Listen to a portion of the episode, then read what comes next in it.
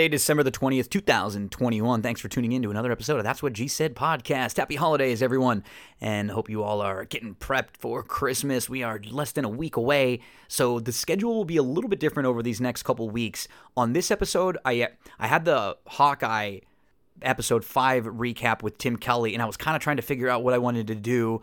And I just said, you know what, let's just put that on this episode. This one will just be Hawkeye. We'll give you the schedule of, of how things are going to be coming up over the next week or so because I'm going to already be focusing so much on Santa Anita. We're going to give you every day of coverage of racing from Santa Anita that I wasn't worried and worried to try to squeeze a few other things onto this episode that I just I would much rather get ahead, get the focus on that so, on this episode, you're going to get our full deep dive recap and review of Hawkeye episode 5 with Tim Kelly. And then at the end of that, we actually do talk a little bit about Spider Man. So, spoiler alert for all of you out there, we are going to get into the deep dive of Hawkeye, scene by scene, everything that happened. Then we spend about 10 minutes just giving some quick thoughts about Spider Man No Way Home. But we do get into spoilers. We do talk about things that happen in that movie and everything that's been going on in the Hawkeye show. So that's what's going to happen on this episode. But let's talk a little bit about the schedule coming up. So, December the 26th is opening day at Santa Anita.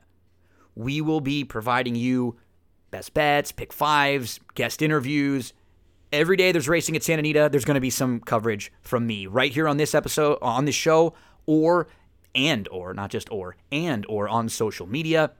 We're going to have live streams uh, probably once a week to help set you up for either Friday, Saturday, or some of the big racing uh, days at Santa Anita. And then January the 6th, it's going to be Sam Houston. They're going to join the party. So we're going to have a major focus in the next few months on Sam Houston and on Santa Anita. We'll continue along with everything that we've got going with football. Eric will join us every week, all the way up to the throughout the playoffs and up to the Super Bowl. Chad Cooper will be here with us each and every week for this week in wrestling. So later this week, we'll have Eric join us to talk NFL Week 16. Chad will help us discuss everything going on in the world of wrestling uh, later. I've got Emily Gullickson who's going to join me and help me talk Santa Anita opening day. So we're going to go through the Santa Anita opening day card with Emily. That'll be on the next episode. And then you'll have a full Spider Man deep dive coming up in the next week or two with Tim. We've got to finish up Hawkeye. We have episode six coming up from Hawkeye. And then the book of Boba Fett is going to start on December the 31st. Matt Velasco is going to be back to join us to do those uh, book of Boba Fett recaps. So, so much to be excited about coming up. And we're going to be, like always, your one stop shop right here on That's What G Said. So, this episode, just Hawkeye, little Spider Man in the next few days. Let's see, this is Monday. So Tuesday, we'll have a live stream at 6 o'clock p.m. Eastern Time. We're going to preview both of the Tuesday night football games. Yeah, Tuesday night football. There are two this week. The games got uh, pushed back a little bit because of all of the COVID issues that a lot of these NFL teams are dealing with. So, two games on Tuesday. Join us on Twitter. It's me, Gino B, or at BTV Bets, and we will uh, set you all up. Eric will be joining me, Ho and we'll we'll get you set up for those two Tuesday night football games. Then Wednesday, I'll probably uh, record Wednesday or Thursday with Emily. I'll get everything set up and I'll post the show Thursday night. So it'll be out before Christmas Eve, and uh, everyone can have a nice Christmas Eve, Christmas if you're driving somewhere and you need to put the podcast on while you're driving, or if uh, you know you just looking for a little time to kill in between stuff. We'll have that all set for you, and uh, and we'll have that all ready. So, whew just a, a few minutes just talking about what's coming up and just the the schedule ahead. And we're always so grateful to be bringing you this podcast to be able to do this because of all those great sponsors out there. Let's give a big thank you to some of the sponsors right off the bat. Better Than Dot Vegas. This episode is brought to you, presented by Better Than Dot Vegas at BTV Bets. Get to Better Than Dot Vegas, create an account, post your plays for free, and if you have the best ROI each week, you win 250 bucks for nothing. Won't cost you a cent and you'll still win that 250. Check out better than Vegas. Give them a follow at BTV Bets. Full service realtor Cindy Carava. She has been with us since the very beginning, and she has the Black Friday sale going on right now where she will discount you up to $1,500 of services. So if you're looking to buy a house, to sell yours, to maybe improve your home, contact Cindy right now because you'll actually be able to save. If you're going to do it in a month or two months, why not do it right now or just get ahead of the game right now? Get it, um, get in touch with her, and that way you know you're going to be saving some money you know you're going to be uh, helping putting yourself in a, in a better situation cindycarava.com c-i-n-d-y-c-a-r-a-v-a.com anytime we're handicapping the races and we're prepping for the races daily racing form for me that's where i go to get my past performances. Let's talk a little bit about some of the horse racing sponsors if that's what g said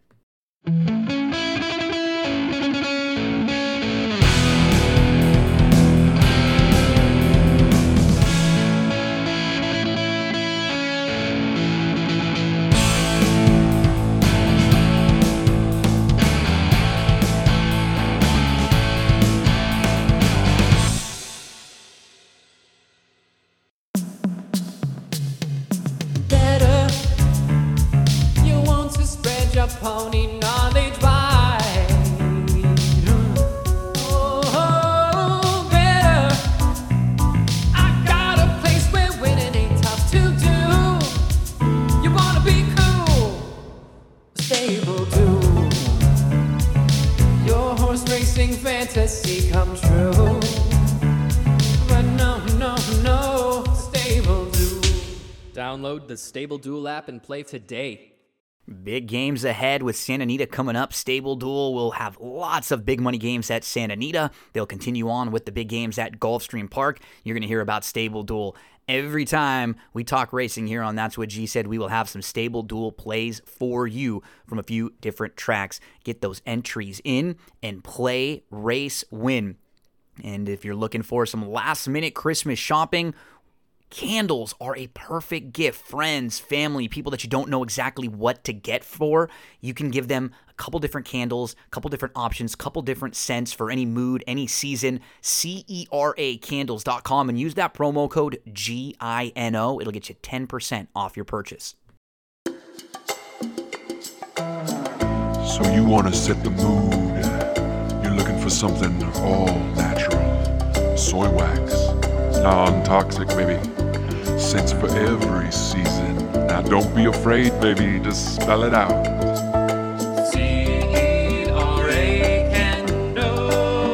Com.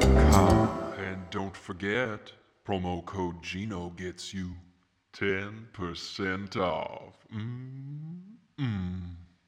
Big thank you to all the sponsors who have helped us out for so many years now here as, uh, gosh, three years now, and uh, and some of them have been with us from the very very beginning. So happy holidays and thank you all for helping us keep this show free for everybody out there to listen to. Always going to make sure we've got free content for you in a, a bunch of different places. So let us get into our deep dive, scene by scene recap and review. Tim Kelly joins me. Spoiler alert, spoiler alert, spoiler alert. We get into everything that's happened in Hawkeye so far, as this is now episode five. The deep dive is for episode five. And we do talk a little bit about what happened in Spider Man at the end. So, some things through Spider Man crossover. So, the spoiler alert, we hit Hawkeye, a little bit of Spider Man with Tim Kelly on That's What G said. The holiday season rolls on, but this week it's a huge week for Marvel and the MCU as well. We have uh, just finished up with episode five of Hawkeye. Tim Kelly joins me, and we're going to give you a, a deep dive, scene by scene recap of that. Just one more episode left of the six episode installment of this season. So far, so good. And uh, just a few days ago, you and I are actually recording this on early Saturday morning. Just a few days ago, earlier this week, Spider Man No Way mm-hmm. Home came out, and that was a big one. So, just as an overall warning, spoiler alert. This won't be our Spider Man deep dive recap. We'll do one of those in a week or two, probably after we've watched it one more time at least. But there are some connections. There are some things that are, I think, are big, big picture things to discuss. So, Tim, we are probably going to mention a few things that happened in Spider Man throughout. Just a blanket overall warning. And how are you doing on this yeah. big MCU week? Oh, I'm doing great. I mean, I, like you said, this is a big MCU week, and uh, they really nailed it. This episode of Hawkeye was fantastic. and I'm riding high off that uh, opening day Spider-Man screening. We saw it in a packed house, and uh, it was just a, a, beautiful experience to be back in the theater like that. Um, but uh, there's some great connections between the two yeah. as well. A, a, few little Easter eggs that connect this episode of Hawkeye uh, and the Spider-Man uh, movie No Way Home. Um, and uh, I just I'm I'm so stoked going into this last episode of Hawkeye here because so far they've just absolutely nailed it. So the biggest thing to discuss between Hawkeye and what what we saw in Spider-Man was now this universe is growing. This Marvel mm-hmm. MCU universe, it is it is a growing.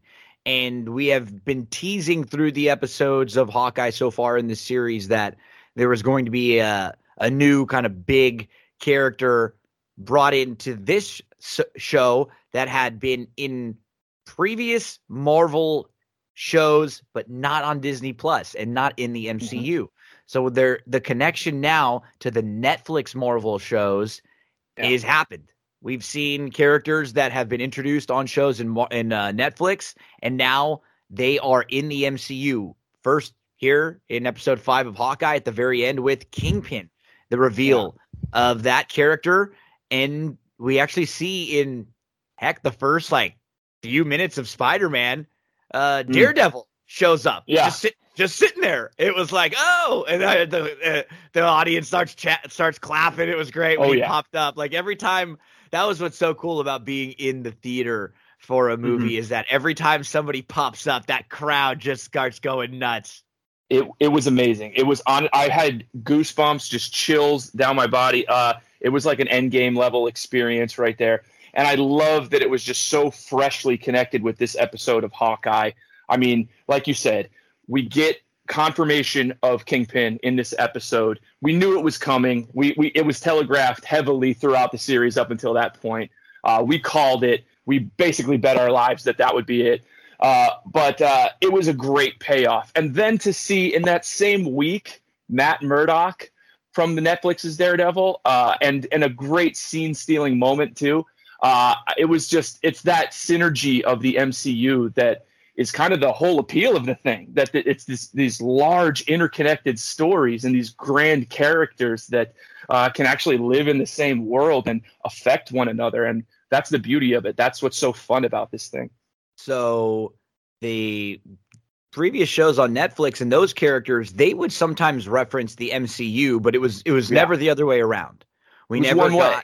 yeah, we yeah. never got this MCU world talking about some of those other characters and now the floodgates have have opened. What was great about this was like I saw some people on, on some of the other recaps very happy that this wasn't a Ralph Bohner moment or a Mephisto, right. you know, like one of yeah. those like where they were really leaning into it. This was this was like the, a Kang reveal or something that mm-hmm. we thought we kind of hoped for and it ended up happening. So very good episode overall, and we'll get more into uh, into Hawkeye now. But there was just over the last week, there was a, a, a definite big big picture similarity between Hawkeye and in Spider Man, and that was it. That's this mm-hmm. world that has now been opened and where we will go moving forward.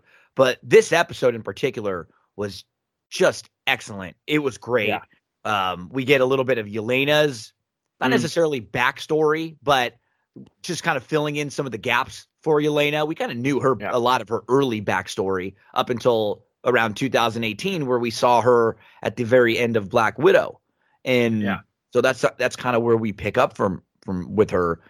And mm-hmm. what we see, Tim, is what I, I thought was incredible the way they were able to show her perspective of the blip in a in a full oh. circle moment because we yes. haven't seen anything like this before. We've seen the perspective of people that blipped and kind of went to mm-hmm. dust. We've seen the perspective of people kind of returning from the blip. Mm-hmm. And we usually have seen it from the perspective of someone who didn't get blipped, who was still around, right. kind of saw what happened, and then people are gone. It was never this blip dust gone back together all in one moment yeah. just to Unbroken. give you, it was like five years were just one second to Yelena yeah. and it was the way they did this was just so great. It was so cool. The effect. Yeah. Um, I the, actually the way that they sorry the way that they like they kind of like blurred or transitioned uh into the new world like how the, the, the room just changed around her but it kind of like it kind of mimicked the way that the that sh- the people are blipped away uh the, the, the way that they fell apart into ashes it kind of reassembled the room in like this ash format it was just brilliant the way that they that they showcased that and i thought it was a really interesting new take on it too because we we'd kind of seen it back with um, Monica Rambeau uh, back at the hospital. very similar. But if you if you think about it though, um, that was a great sequence. But that was in like a room that probably didn't change at all, so you didn't get that room changing effect. Whereas uh, in this case, they remodeled the house. So all of a sudden she's in the same green. room, but it looks entirely different. It was such Yeah. a cool effect, and it uh, really blew me away. It's something that like I can't imagine seeing something like that on a TV show just a few years ago. I mean, that's a big budget special effect uh, in in my mind. Uh, but they're they they handled it seamlessly, and that's just one thing that the MCU does really well. Yeah, just uh, a great, great moment. She's just looking around, Mm. not sure what the hell happened, kind of, you know, scared, and we we just get this perspective that we you, you probably never really Yeah.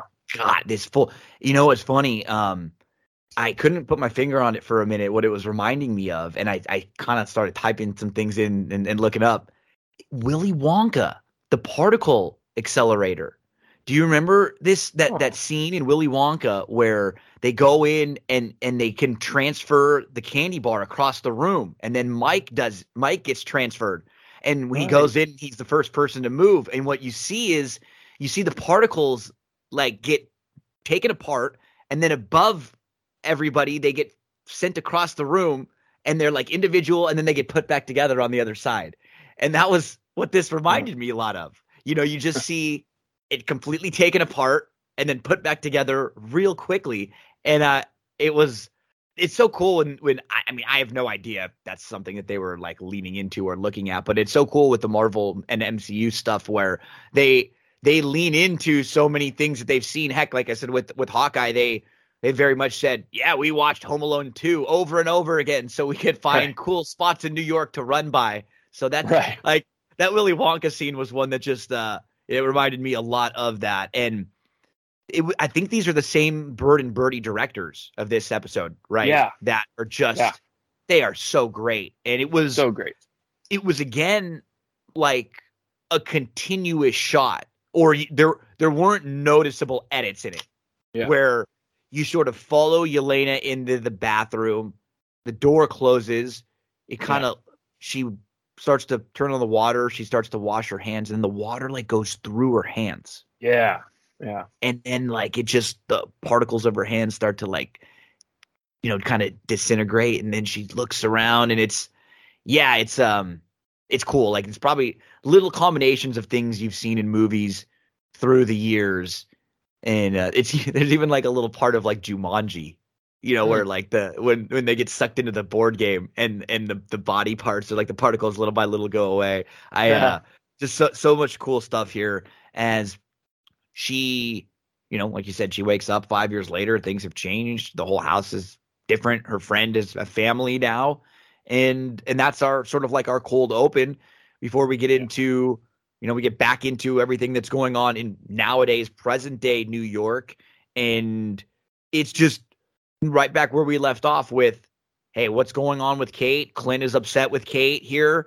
And there are uh you know a couple really good good run throughs of new york as um yelena she's uh she wants to have her sex in the city moment you know? She's in new york right now and the scene with yelena and kate in the apartment there are a couple scenes like this in in this episode where it's just a lot of talking you know Yeah. it reminds it's, it's very reminiscent of some of the loki Mhm. mobius scenes just sitting at the table but they, they Oh, give sure. you so much or even the loki and sylvie kang segment at the end where it's just they're just sitting there talking but Yeah. it's very rich and and it's like um it's like a new age negotiation tactics scene of Yelena who's playing buddy Yeah. buddy. She's just totally manipulating the hell out of Kate in that scene. Yeah, it really uh, reminded me of another Loki scene actually from uh, Avengers 2012, back with uh, Natasha. Natasha just kind of uh, low key interrogating uh, Loki without uh, without him really understanding it. He gave away his whole plan to her uh, in just what he thought was a conversation where he was kind of dogging on her. Uh, so Yelena has this great, you know, just conversation where she makes it very uh, very casual. But the whole time you've got Kate, who who's very suspicious and very tight, and and she's calling Yelena on all these various like little interrogation tactics and mental tricks that she's doing. So there's a great back and forth there. It reminded me also of, in a very different way, of like uh, Michael Mann's Heat when you get De Niro and Pacino together at that at that uh, diner scene and they're opposite one another at the table, and it's just a like you said a rich uh, dialogue uh, scene with just two characters. I loved it. The Ronin makes his return Mm. here. Yeah. Man. And Clint, when he puts that, you know, Ronin Mhm. outfit back on, and I Yeah. love how even when he he has this incredible moment with the uh with the memorial when he's in New York when he's talking to Yeah. Natasha, which is just this really powerful scene, which is great. I think it was a scene that we needed because we never Mhm. really got that from him with Natasha. There wasn't like a Natasha funeral ever Right. where we saw that with him. We only kind of saw that with with Yelena having that moment with Natasha at the end of Black Widow. So I thought that was Right. was good and necessary. It was like they they're so smart, man. They've got that checklist of stuff back there somewhere where they're like, boop, got it, got that one checked off. You know, okay, there we Yeah. go. Now, now, now let's got we got another seven thousand four hundred and thirty two things we got to get to in the next movie projects and TV shows and everything. But that was a that was a good one to check off. And then, man, I love how when he puts the costume on, the Ronin suit Yeah. back on, the the hood comes back on. The, Yeah. the music is ominous. The you know he's in the used car lot and everything's dark. And the, the Yeah. that sequence when he pops up on Maya, Yeah. it is like it is straight out of the early Batman stuff. I mean, it was so cool. Yeah. He's just I, I, I plucking 'em off. immediately yes, immediately I thought of uh, of Batman too, and there was a great image too of when he first kind of reveals himself. He steps into the light, and he's got this. He's uh, lit with this overhead uh, light, and it's the, the light's coming down on him, and it kind of like rims uh, his hood to make it look like this hat. It reminded me of like I forget the name of the character that it's that Mortal Kombat character. It reminded me of like a Ronin or something. Yes. Like it, like it, it, it, the hood made like looked like uh, that samurai Ronin Raiden. Is it. Raiden? Is it Yeah, I think I'm, uh, it looked Yeah. like Raiden. It reminded It me of Raiden. the look of Raiden yeah. in the video games? Even yeah, yeah, yeah, in like a silhouette dark- form. It was really cool. yeah, it was. Gosh, it was good, and it's it's great because we know with this show, I'm not as worried about. We only have one episode left now, and there's still a Mhm. lot going on. There's a lot of characters in here. There's a lot of ways we're gonna go. I'm not as worried though because I eh, I know we're gonna see everybody like the show is doing enough for me. Okay, let me let me rephrase this again. We mm-hmm. talk about this with in every one of the Marvel uh, TV shows, movies that we've recapped. Can they be a standalone and be something mm. that you just watch and enjoy, but also be part of the bigger MCU? This feels like it's doing a very good job of that. This is Yeah. something that I could go back and watch. Each episode is entertaining and also tells a story, but Mhm. I know that Maya slash Echo, Yelena, now Kingpin, um, you know, Kate, they're all going to be big parts moving forward. They're going to be major players Yeah. in their own movies, TV shows in this world. So whereas I'm I'm very interested in what happens with all of them, I'm not worried about getting these night nice tidy clean conclusions for all of them here because I know that hey, we're getting the Echo show soon. We're getting the Armor Wars, the Secret Invasion, where we're going to see all of these people show up. So true. So it's like what is important then that, that needs to be wrapped up. Um, if you ask me, it's the, it's got to be the heart of the story, the Clint storyline. Uh, we need we need to have resolution there with this watch, with his family, make sure that they're safe. He needs to have a resolution with his character where he's kind of put his past to bed and uh, let lets go of you know all the the guilt that he's felt. I feel like he's already kind of made that journey. Now it's it's really just about closing up the, these loopholes with with um you know uh the big man. You know we got to take Mhm. him down. We got to take And then out uh, Kate's mom or figure out what's going on with that. Bring some is- kind of resolution there. Sort of the passing of the torch moment too. We literally Yes. saw him him hand off Hand an an arrow. arrow to her, which Yeah. was like, man, I got like goosebumps at that Yeah. moment when it because it was just such a you have to kind of make sure you don't miss it, really, It's subtle. Yeah. because it's quick. It's not like something. And with Kate, it's like it's like a moment that four episodes ago she would have made such a big deal of. Oh yeah, she'd been like, oh, "Did you just give me that arrow? You gave me that arrow right now? Is that is that like? Are you saying what I'm saying? Like, are you saying what I? You know, that would have been her response, but she was able to just play cool. Took the took took the arrow from him. Didn't have to Yeah. say anything back. She knew what that meant at that moment was his way of saying, "You, saved me there, kid, and now you know what? Mhm. I think you are ready for this. You know, I, I trust you now. You are kind of my partner, and that was a Yeah. very cool moment. So, I mean, we end this with a lot of questions, but so many cool ones with just Kingpin. What you know, moving forward, um, Eleanor. Yeah. You know, um, poor Jack. You feel like she's setting Jack up all along. You wonder though, is Jack completely innocent in all this? Does he know a little bit of what's going on, or did is she Right. really just kind of using him as a patsy? Um, lots of lots of questions there about Jack, and Yeah. It just again though, man, Florence Pugh and Yelena, she's just so damn good in this world. She just she fits so Yeah. well in here, and I want to see her and Kate Bishop just you know go like they've got some instant chemistry right away. Yeah, and I mean, if you think about it, they're probably going to be spending a, a lot of time on screen together. Um, all signs point towards, you know, a Young Avengers thing coming out at some point in the in the near future. They're teeing up a lot of characters to be these Young Avengers, and I think that you know, uh, Kate and Yelena would probably both be on that team, or at least some form of the new Avengers, West Coast Avengers, whatever. I, I see them on an actual team together, fighting side by side down the line, and this uh, conflict that they're having right now is just going to make that um, when that happens that much more rich and, and uh, exciting and fun.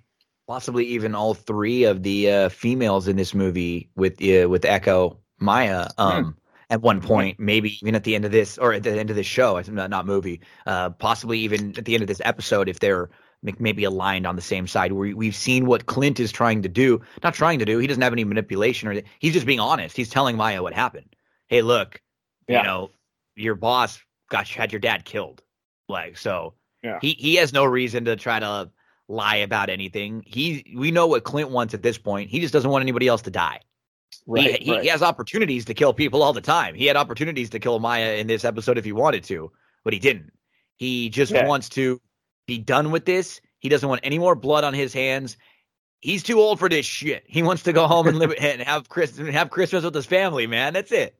Yeah, and he obviously believes in redemption. I mean, he, he's got to be thinking about it on a personal level, but the idea that he's not going to take Maya out when she represents an existential threat to him and his family is uh, a big thing. I think it's it's kind of important. I mean, he is a, a- trained assassin killer, and that's like a kind of an easy decision in in a way, like for a trained assassin killer to just take somebody out if they're you know finding out about your family. That's like almost a no brainer. But he's at a place where he doesn't want to kill at all. He doesn't want to feel like that person, and, and, he sees Maya as a reflection of himself. That they're the same. So he wants her to have that same redemption that that he has, and it's fitting too because I feel like the MCU across the board, uh, again mentioning um, Spider-Man here, is kind of playing with those themes of you know villains are they beyond redemption uh should is it better to defeat them or to you know like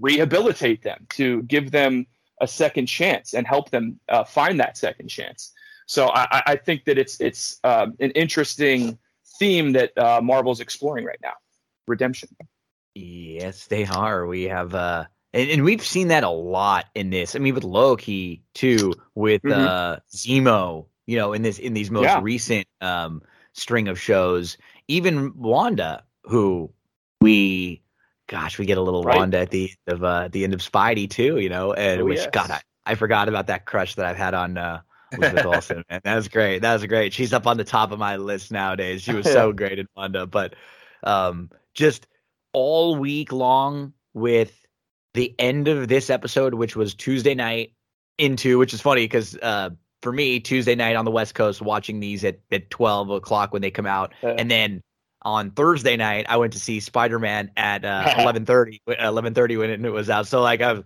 Tuesday night, I was up super late getting the Yeah. Kingpin, and then Thursday night, I was up super late getting like, oh my god, there's three Spideys, ah, like just going Yeah. nuts, Yeah. like everything happening there. So it was it was a lot of fun and a lot of late nights with spending with the MCU this week and just Luckily uh, worth it.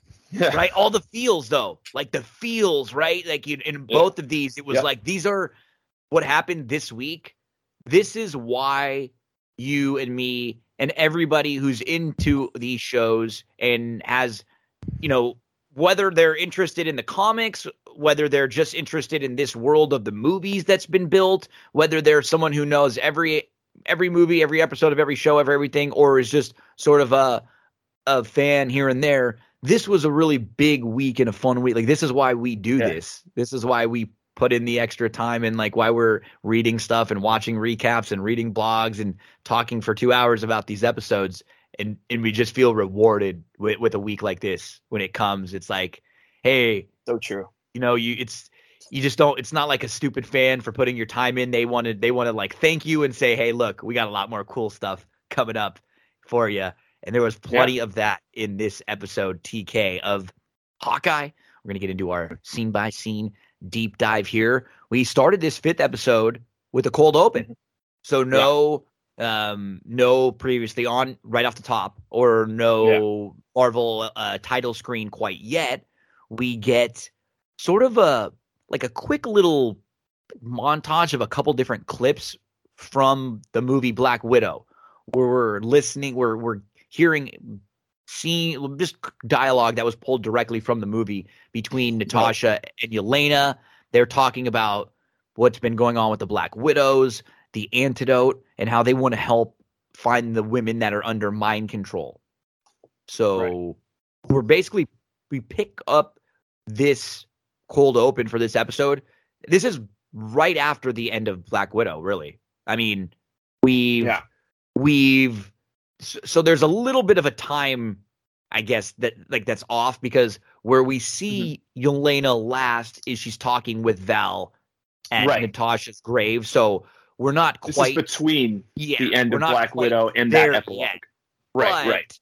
But this is at the point when she has been freed herself. She is no longer a, a Black Widow under the, the mind control of Dreykov. And she is with another uh, former widow named Sonia. And they are going around freeing uh, all of these other uh, wid- widows, their former um, associates who have who've all been brainwashed.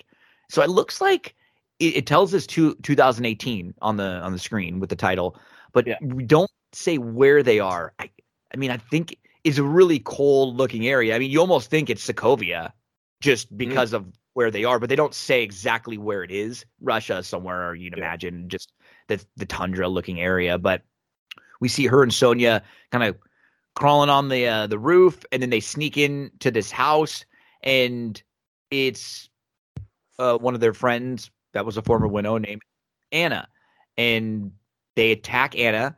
They she kind of fights them off for a little bit. Yelena actually has a gun pointed right at Anna at one point, who says, "Do it," which we've seen happen now.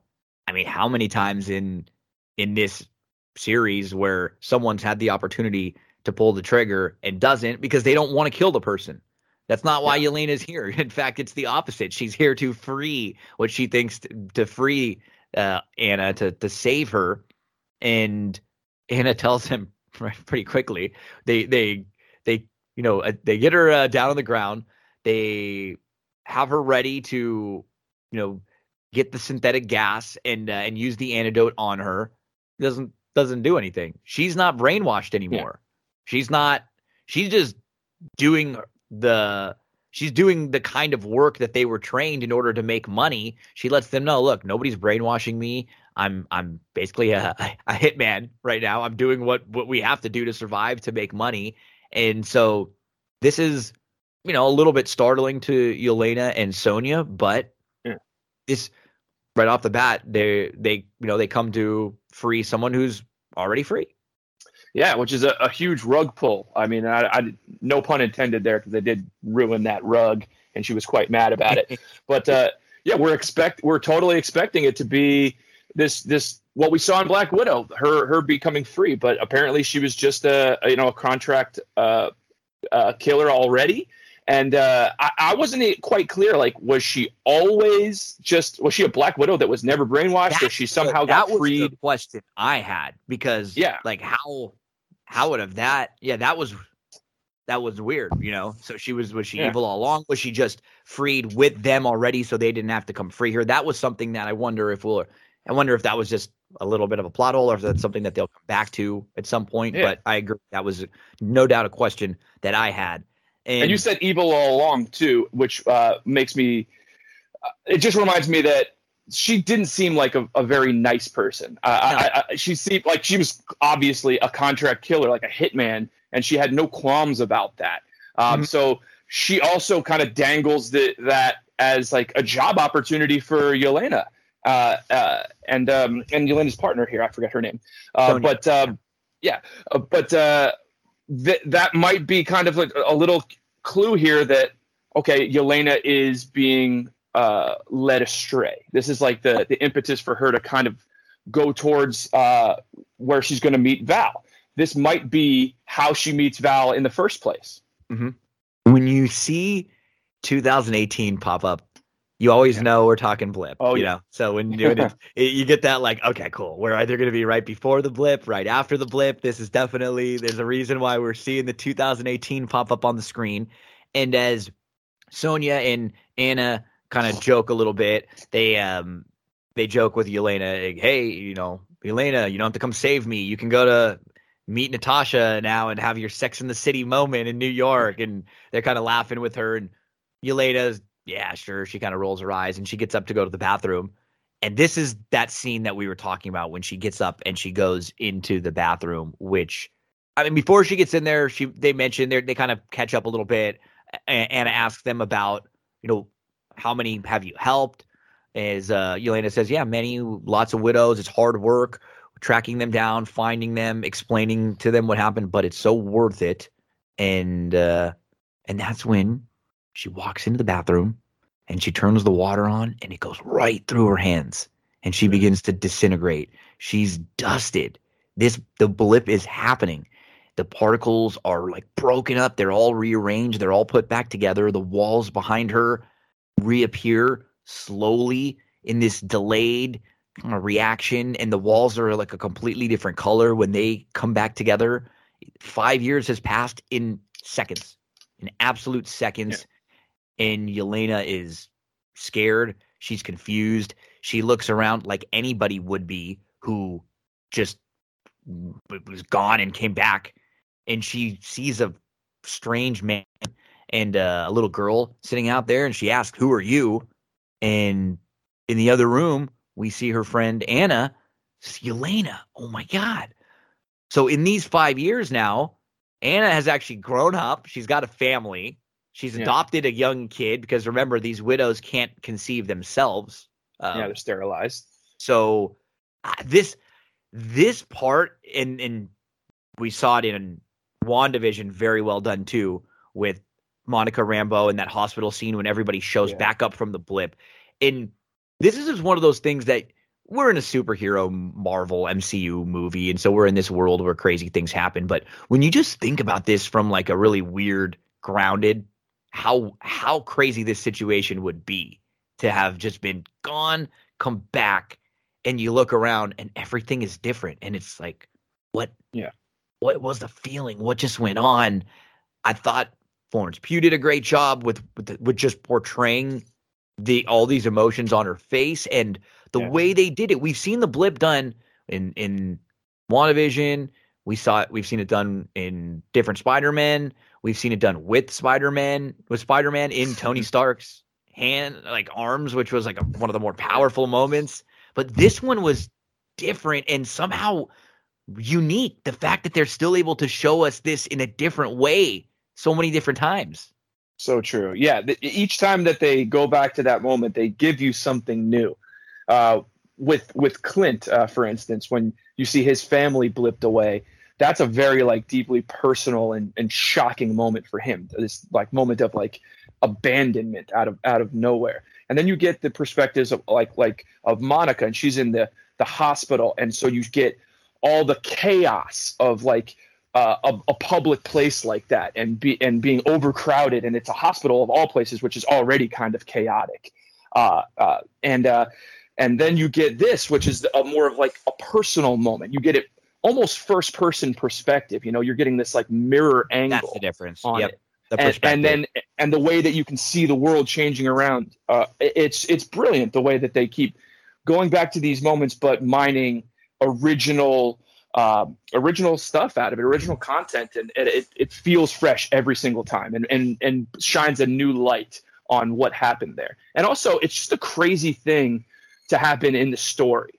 That's it's just like I can't think of another story that uses that as a device. Half life on Earth just dissolves away, and like what would happen if that happened, and then they just blipped back? That's a very strange foreign concept that everybody it's it's pretty simple when you think about it. Uh, but what would the ramifications of that be? It's almost like endless when you think it's not a. And it's not like a yeah. trope in storytelling, like you say, that's over it's like right. used, right? We there's so many things new.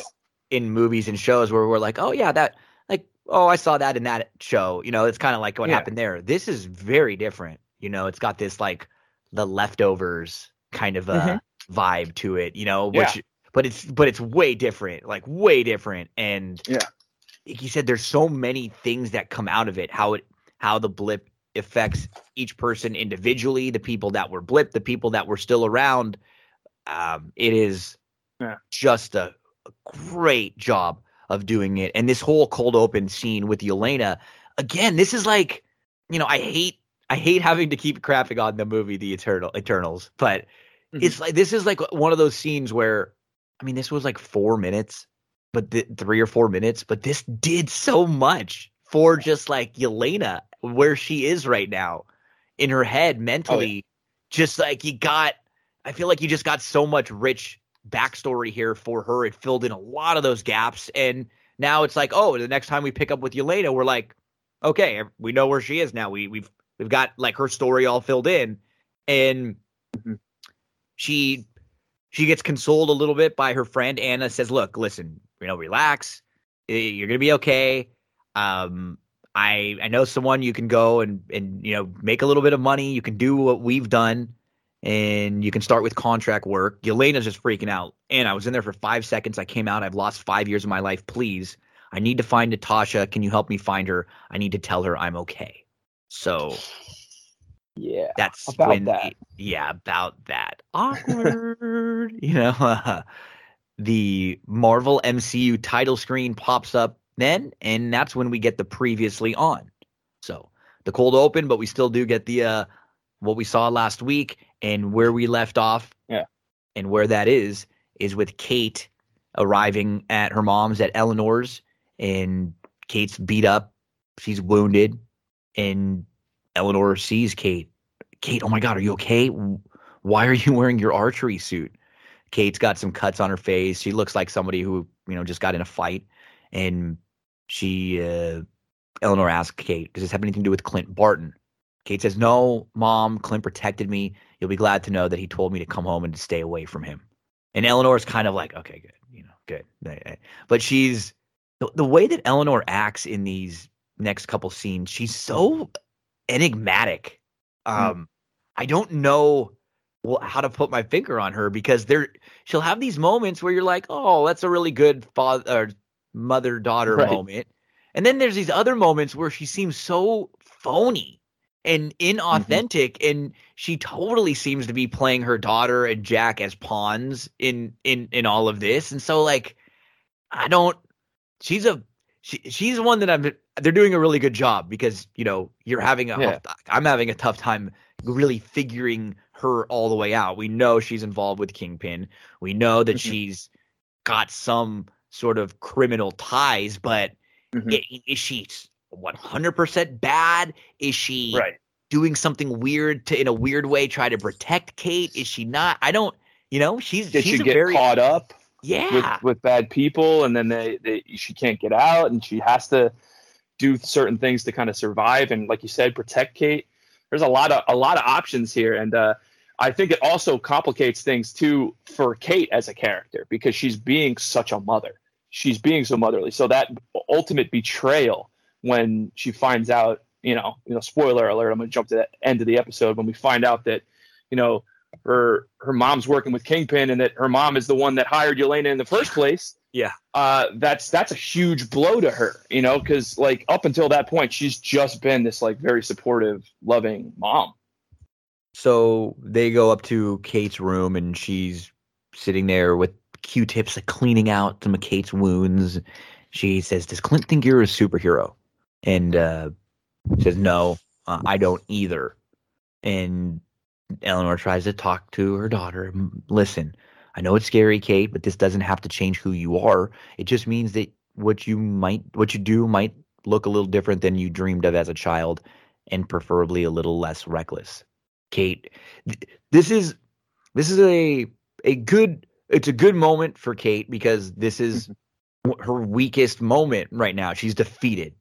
This is Yeah. when eh, we see in every movie or show, every one of our heroes has this this moment.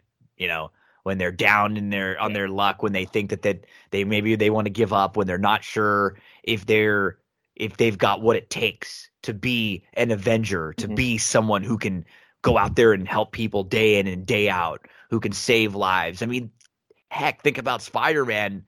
Like so much of that movie is the the the Spideys all together talking about their struggles, the things that they've Oh yeah, they've failed, which is just like, oh my gosh, just pulling at your heartstrings.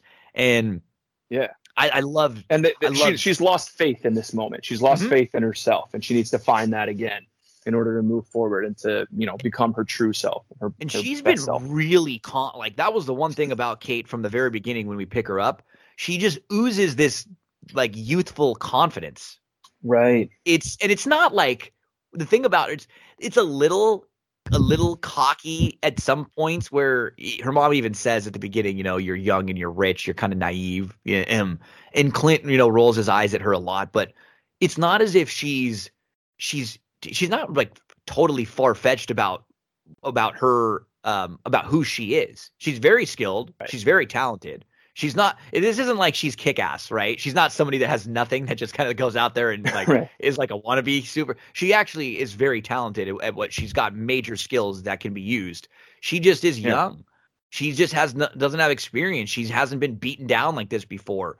She hasn't had to get up. You know, think about how many times Clint's been in this spot. You know, Right. hey, he fought Thanos. Yeah, you know, she's this is this is the biggest thing that's happened to her so far, and she she just didn't put up the kind of fight she wanted to. You know, she, didn't. She was brought back down to earth. You know, Yeah. if you think about it, she, uh, even for sure. symbolically, visually, she's hanging from the, the top of a building, and Hung Hawkeye cuts her down, and she she literally falls to the ground, uh, and like she hits her bottom in that moment. So she's got to like literally, you know, pull herself back up and uh, and and figure it out from here. Eleanor and uh, Kate keep talking in in Kate's room, and uh, she said, "I never wanted to be reckless, Mom. I wanted to help you." Eleanor responds, "I know recklessness is the unfortunate side effect, but Hmm. uh, they they kind of scan the the camera around her room, and we see some of the things in Kate's room. We see her bow." As Kate asks, "I bet you regret buying me that first bow." Eleanor jokes with her, you know, sometimes, no, you were so cute with that bow. Kate, God, I thought I could do anything. I really thought I could be one of them. And Eleanor says, Hey, look, don't beat yourself up. Sometimes the paths we're on, they wind around in ways that we never would have expected. All you can do is keep moving forward, even on days when honestly it all just kind of feels like shit. Don't you ever worry And then that's when Kate asks her, Do you ever worry about me not finding my path? Eleanor says, No, I know exactly who you are. I've got a pretty good picture of who you're becoming. So she this is where it's like, oh, okay, she's being a good mom. Yeah. But but she's not. She we know that she genuinely doesn't want Kate to not be the superhero. She's worried about protecting herself. She's Yeah, worried yeah. because she's caught up in the bad that she doesn't want Kate to unlock. And it is interesting, TK, because this conversation that she has in her room with her mom is like the total opposite conversation that she had with her dad in her room when she was younger, where her dad was very much like a do it, do what's right, do it, tell you know, like be a superhero. And her mom here is kind of telling her, don't be a superhero. That's so funny. Yeah, it's it's the exact inverse of that for sure. So we now have Kate realizing, okay, I can trust mom. Mom, we were looking into Jack. Uh, Clint and I were looking into Armand's murder. We found a lot of stuff about Jack, including a shell company that he has called Sloan Limited. Maybe there's a reason for all of this. I don't know, mom, but you just like please look into it. The way that Eleanor responds is Mhm. it's not a giveaway, but it's like if if somebody was telling you now she knows that Kate and maybe it's because Kate's already tried to to you know throw Jack under the bus a few times, but Yeah. there's no like surprise or there's no shock from Eleanor at this moment when Kate releases this. It's just like, okay, Kate, no problem. You know, it's like she knows, she already knows. And it's not as if she knows that Jack, I don't think, is a bad guy. I think it's like, I'm assuming Eleanor set him up. Right. Yeah, I think Eleanor is definitely uh, placating right now. Pun intended. She very well done right there. Atta boy, that was a that was a good one, man. I gotta give you.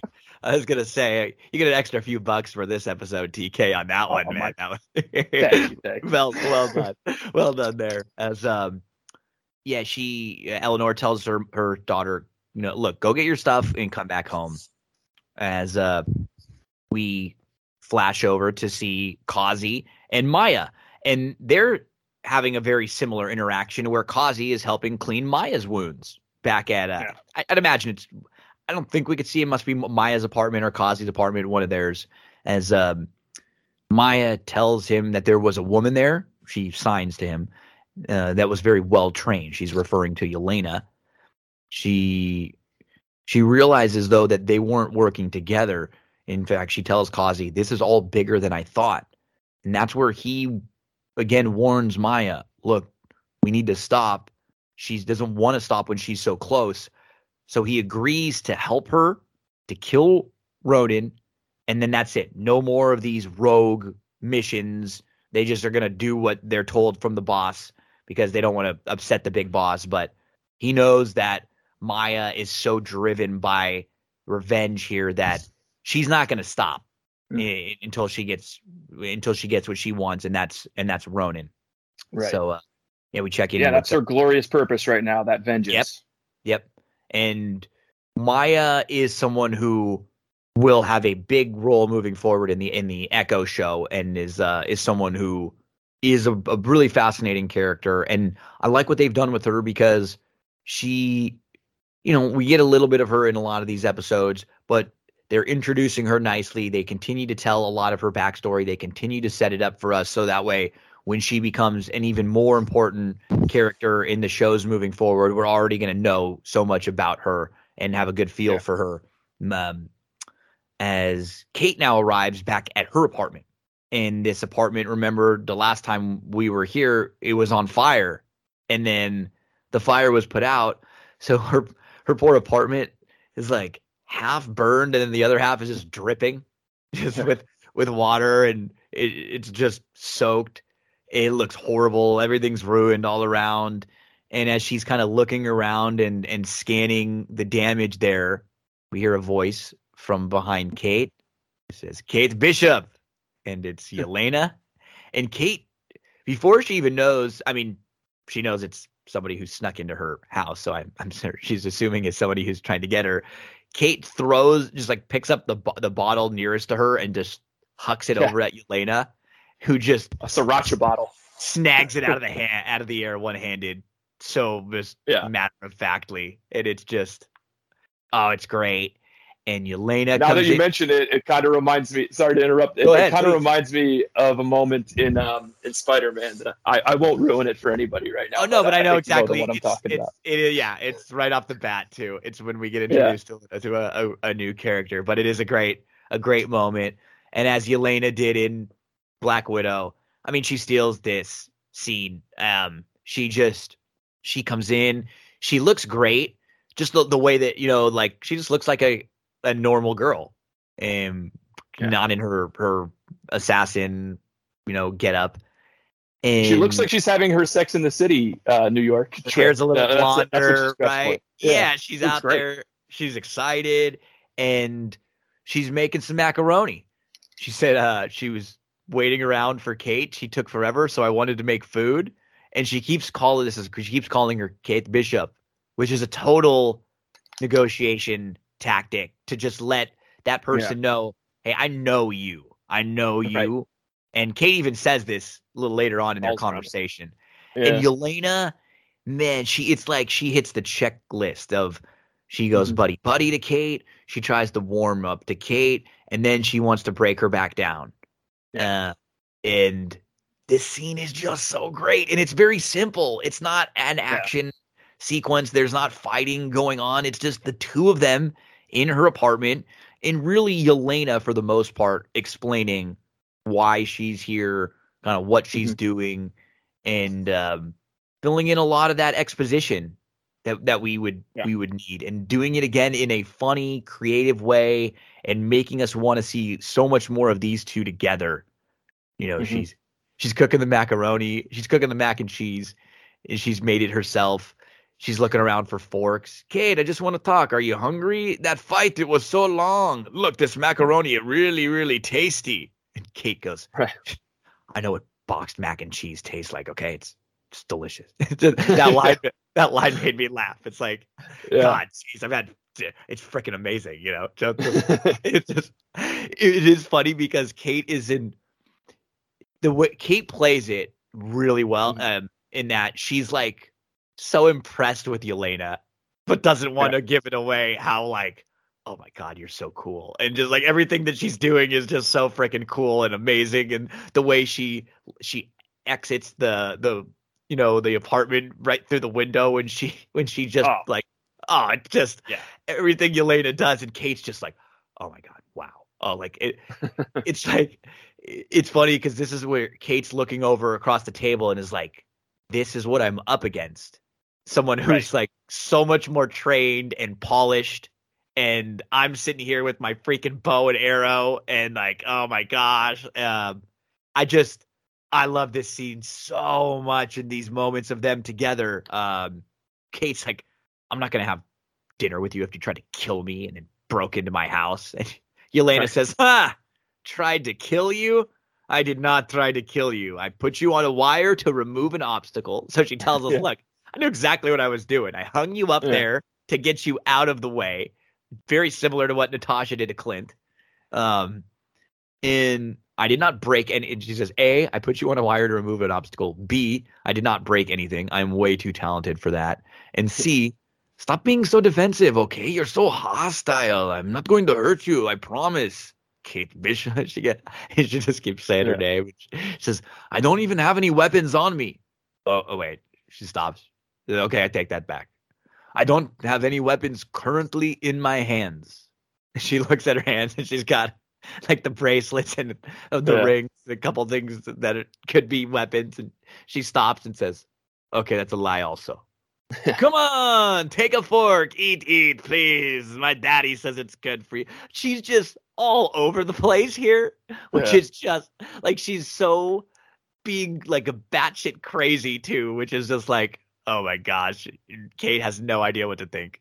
Yeah, and I think it's it, that that's a purposeful thing that she's doing to put uh, Kate on her back foot and make her uneasy and, and and kind of threaten her without actually threatening her. Just reminding her all the time of just how she's big sistering her, just owning her that she could could have killed her at any moment. She could kill her at any moment. And Kate, you're going to cooperate with with me uh, for the rest of this conversation, but but without having to use any real like force for it. It was a great, great scene. I also think it's worth uh, mentioning the mac and cheese specifically is the is the food that uh, Yelena requests at the beginning of Black Widow when she's yep. with her family. So it, it fits that that her character uh she's all big on like american pie and mac and cheese is just this very like american like middle of the road mm-hmm. kind of everybody has it kind of thing it's like it's like the apple pie of dinner i guess yeah. you know what i mean like exactly it's very america and we saw her she referenced daddy we because we remember Alexei's mm-hmm. appetite you know he was yeah. so ravenous eat up eat up and he did the same thing with the girls where they were all basically trying to kill each other, but they sat down to have their meal. Right. You know, right. against each other. And uh that's Yelena even says, you know, um, you're probably thinking, What? This is crazy. I'm gonna have dinner with the enemy and she made some really good smelling macaroni. but she says, in all honesty, if I wanted to kill you, Kate interrupts because she realizes, look, she yeah. would have. Like this girl had she could have killed me many times over right now. She, yeah. I, I the the chemistry here where they fit it, where like Kate says, "Yeah, you you you could have killed me," and Yelena said, "Yes." Right as you open the door, Kate like right. finishes, like, interrupts her, and says, "I probably wouldn't even have had time to to shut it." And Yelena agrees, "Nope, nope," and she just chuckles and continues to eat. Kate's like, I'd have been dead. Okay. And Yelena kind of laughs again. Yep. Yep. Yeah. Yeah. You would have been dead. so just, just a great back and forth from these two as uh, we head to, to pick up with Clint. And Clint is beat up walking through New York with the Charlie Brown Christmas song oh. playing in the back. And just he does perfect. a great walk with it too. He's just kind of like shuffling. right as he's walking. It, it, reminds me of Arrested Development when they would kind of do that bit. They would have George Michael walking to that to that music and just kind of like just head down, like looking all sad sap. Uh, it was a great little moment, very subtle uh, in there. I, I, wonder if they were directly uh, aware of that. I mean, given that the Russo brothers, I think, directed those episodes of Arrested Development. If if not, they they at least directed the pilot and many many episodes and were heavily involved in that series. So I wouldn't be surprised if that was a very specific and direct uh, reference to not only Charlie Brown but the Arrested Development reference to Charlie Brown on that series. So Clint is actually looking for a place to go. He goes to check in with our guy Grills. Man, Grills is so cool. Grills yeah. is just helping them out now, and uh, Clint needs uh, really he he needs someone to watch the dog.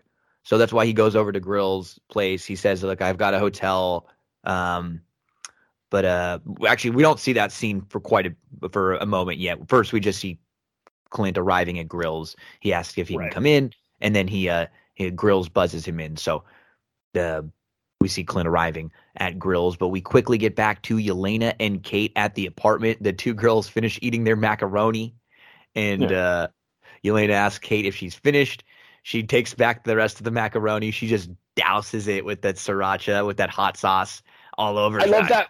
I love that moment how she's she's like, "Are you finished?" And she asked uh, "I could put hot sauce on it because that that's a real like little detail that when you're sharing food with people and you're yes. the hot sauce person and the other person isn't, you have to wait for them to be done. Mm-hmm. And that, like that was like just a very just human, real moment that I love that they injected into that moment into that. And scene. and and it's also a great like another thing you would be doing in a interrogation here mm-hmm. where hey, look at how badass I am. I'm just gonna right. load up all this hot sauce on here, Great and it doesn't point. even impact me. It's just it's like something that you'd see somebody trying to show how tough they were. You know, yeah. hot sauce. Look at this, all the hot sauce in the world. Da, da, da. There's actually a funny scene in uh, the movie, the original movie Selena, where mm-hmm. um, she's she's meeting the guy that she ends up marrying, and they're out there, and he's like, "Oh, I love hot sauce, hot sauce on my pizza," you know, and he loads it all up, and he takes one bite, and he just can't even take it, and she starts yeah. laughing, and they go back and forth. But it, uh, it, it's it's funny, kind of. This is something that you'll see where people always want to be tough, but Yelena doesn't have to try to be any more tough, but she just yeah. it, it, it is great. Um, it's just like what she's doing with the name, the Kate Bishop thing, just reminding her in, in subtle ways of Mhm. who's in charge and who's the alpha in, in the room. And I love the dynamic too because it's it's that uh, she's projecting all that within the scene, but she's also and we find out at the end of it, I think more definitively what she's doing there. But she's she, it's all a process of her interrogation. I think everything that she's doing up until basically the one question that she wants to get out of Kate is is just feeling Kate out and kind of calibrating her lie detector senses. I think everything is subterfuge. It's all distraction. She's just basically trying to create the dynamic where she's in charge. Kate is like a subordinate and kind of fearful of her. Uh, but she's also, while doing that, figuring out, okay, what does Kate do when she lies? Like, how, is this a truthful person? She's, I think, literally cal- like calibrating those senses so that when she finally gets to the important thing in the scene and she asks that question, uh, where is Clint Barton? She can trust the answer. Uh, so I, I love all the things that are going on in this scene. I mean, there's little bits of exposition that get dropped and shared, uh, uh, and but there's like the dynamic, the dynamic of it uh, that they set up is is what's so entertaining about it, and and, And- uh, I, I I just love uh, how you were able to find find that out and, and see that. So yeah. Well, and what's great is that they're not lying to each other. right, There's no BS here. Honestly, like Kate doesn't know where Clint is. She can find him, and she she eventually does, but she doesn't know where he is. And Yelena isn't trying to kill Kate. She Mhm. just is. Tr- she everything Yelena tells Kate is the truth, which Right. is you know she's not BSing her. She's not. She's trying to manipulate her, but she's not lying. You know. Right. So there's and vice there's vice versa too. Kate, Mhm. you know, Kate is not lying to Yelena, and Yelena, Mhm. uh, I think, She senses that. She know She well, knows. Yelena knows. You know, she's Yeah. done her research and she's done her recon. So I think, like you said, this is as much of a conversation that Yelena is having with Kate to find out information, but also who is this Kate? Right? Mhm. Like, is she evil? Is she good? Who is she? You know, and I think pretty quickly Yelena finds out that this is like this is a good girl. This is a good young girl who, you know, she's pretty talented, but she's she definitely has good intentions and she means well. That's what when Kate kind of asks, okay, what do you want? And Yelena says, it's my first time in New York. Uh, it's a business trip, so time is limited. I want to see some things. Empire State Building, new and improved Statue of Liberty. Ho ho! Yes. Which we see quite a bit of in Spider Man, in the new Spider Man. Hell, there's a, like the whole final scene is up on the new and Yeah. improved Statue of Liberty and the scaffolding up there and everything going Mhm. on. Um, so Yelena asked Kate what is not very good. So th- this this is where they kind of have like a Kate is like really feeling this out. She's so unsure of, of what like is she for real? She's like asking me advice here. Am I supposed Yeah. she just made food and we just ate together and now I'm supposed to really like what? You know, she's Elena's being so buddy buddy at this moment. Kate's yeah, I mean, they're great. You got to see the tree. And Yelena says, "Oh, I love American Christmases, the tree, Yeah. the presents, the super powered reindeer, Rudolph. He's so weird." And she says, "Have you ever eaten reindeer?" and Kate's like, "Uh, can't say that I've had the pleasure. Oh, it's not a pleasure, reindeer. It's really tough. It's chewy. You have to kind of braise it for a really long time." Hey, Kate Bishop, you grew up here, right? You must have some recommendations. So, I mean, she's all over the place. She's going, she starts talking about eating reindeer, but then she comes right back. Hey, give me, give me some, some tips. Where should I go? What should I see? Um, Kate mentions uh, the High Line. The High Line is great. There's a Christmas market in Union Square, but I'm not sure those are the right fit for the bloodthirsty vigilante type. and Yeah.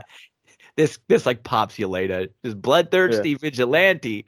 Sometimes you're so funny, Kate Bishop. I got the worst Russian, but I feel like when you're doing the Yelena, you have to kind of do it. You know, Kinda you got to, you got to yeah. lean into the Yelena. Uh, and uh, she, um, this is where Kate says, "Are you saying my whole name to point out that you know it?" Yes, I know a lot about you. Mother Eleanor lives on Park and 41st. Father Derek deceased. Very sad. Uh, you recently walked into traffic to save a dog, which I'll admit is pretty cool, and you get a few points from me on that. University GPA 3.8, senior, double major, and Kate stops her. Okay, got we got it. Thank you. And why are you in New York to talk to Clint? No. Elena says, I'm here to kill him. but I have a question for you. Why do you risk your life for him, Clint Barton? How has everybody forgiven him for his past? Kate's like, what are you what are you talking about? He saved the world. No. My sister saved the world. Natasha Romanoff saved the world. Stop pretending like you're not surprised. And she says Natasha Romanoff, and Kate kind of is like, oh, but but not like a like a whoa moment. Again, this is Kate maturing a little bit, playing it cool. You know, um, I I, I think that um, Yelena has probably seen Kate enough to know that Kate doesn't play it cool. To to even in this moment be like, yeah, I know, I just dropped a bombshell on you. React how you're how you would normally react. Yes, my sister was an Avenger, you know, and she can't. Yeah, Kate can't believe it. Kate even says, "Wow, I did not see that coming. Thank God I didn't kill you," which which gets Yelena laughing. You kill me? Oh, Kate Bishop, you're so funny. That's hilarious. That one's the funniest. Just Natasha and Clint were friends. Why would why are you after him? Yelena reminds her though, no, you don't really know who he is. He came out here to protect his reputation. Do you know how many people he killed? The trail of blood that follows him, it could wrap around the entire world. So we got disconnected there for a second, but uh we were talking TK about the you know the the moment here where Yelena is is really letting Kate know, look, you don't know this guy. This is someone mm. who you think you know, but you don't really know. Now, yeah, Kate Kate is spot on in in telling Yelena and trying to let Yelena know, hey, Clint had nothing to do with your sister's death. I mean, Clint is definitely not someone who would right would have. In fact, the opposite. Clint wanted to sacrifice himself. Clint mm-hmm. has re- replayed that he says in his head many many times over. He wanted he if it was up to him, Natasha would still be around and Clint would have been the one that that was gone. But for Yelena, she you know, she was told that you know who Clint was. She's probably been, you know, seen him as the as the Ronin, knows that he's mm-hmm. killed many others. And so she's letting Kate know, look, my sister is gone because of him. Yeah. And uh she Kate's like, this is a, a, big moment for her. Now there are a couple little lines that uh, I wanted to hit before. I, I thought the point when Kate, um, right after Yelena says, "Do you know how many people he killed? The trail of blood that follows him, it could wrap around the entire world." and so this is like this really serious moment, and and they of course lighten it up with the comedy right here. And Kate says, "Oh wow, that was really Russian." yeah, it was just just really great as uh, Kate says, he's still an Avenger. And that kind of bothers Yelena. What does that word even mean? It holds so much power. You call him a hero no matter what he does? Kate lets her know that to her, uh, an Avenger means when you choose to spend your life trying to help people, things are going to be there are going to be things you lose. When you face the kind of threats he has, there's going to be collateral damage. She says, My sister is gone because of him. What? No. Yelena says she's gone. Is she collateral damage? She's putting words in Kate's mouth. That's not what Kate was saying, hmm. right? Mm. Kate respects Natasha very much. She wasn't saying your sister was the collateral damage, but that's that's what Elena heard. And she asks, "How long have you known Clint Barton?"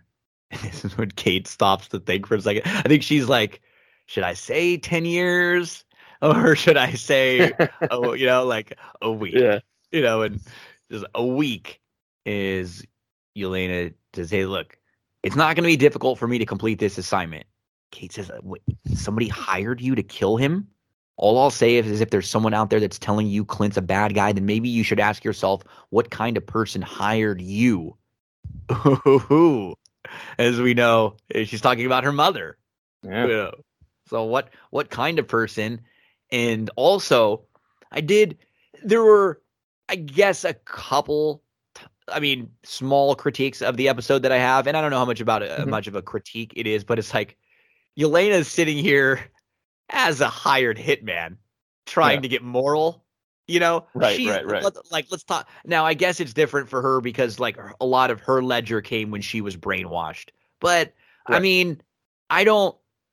It's hard because this is like Ronin is very Bucky, right? I mean, they've done some bad stuff. Yeah but they did it Bucky was brainwashed too. R- Ronin Right. did it after the blip. His family's gone. He's like stricken with grief.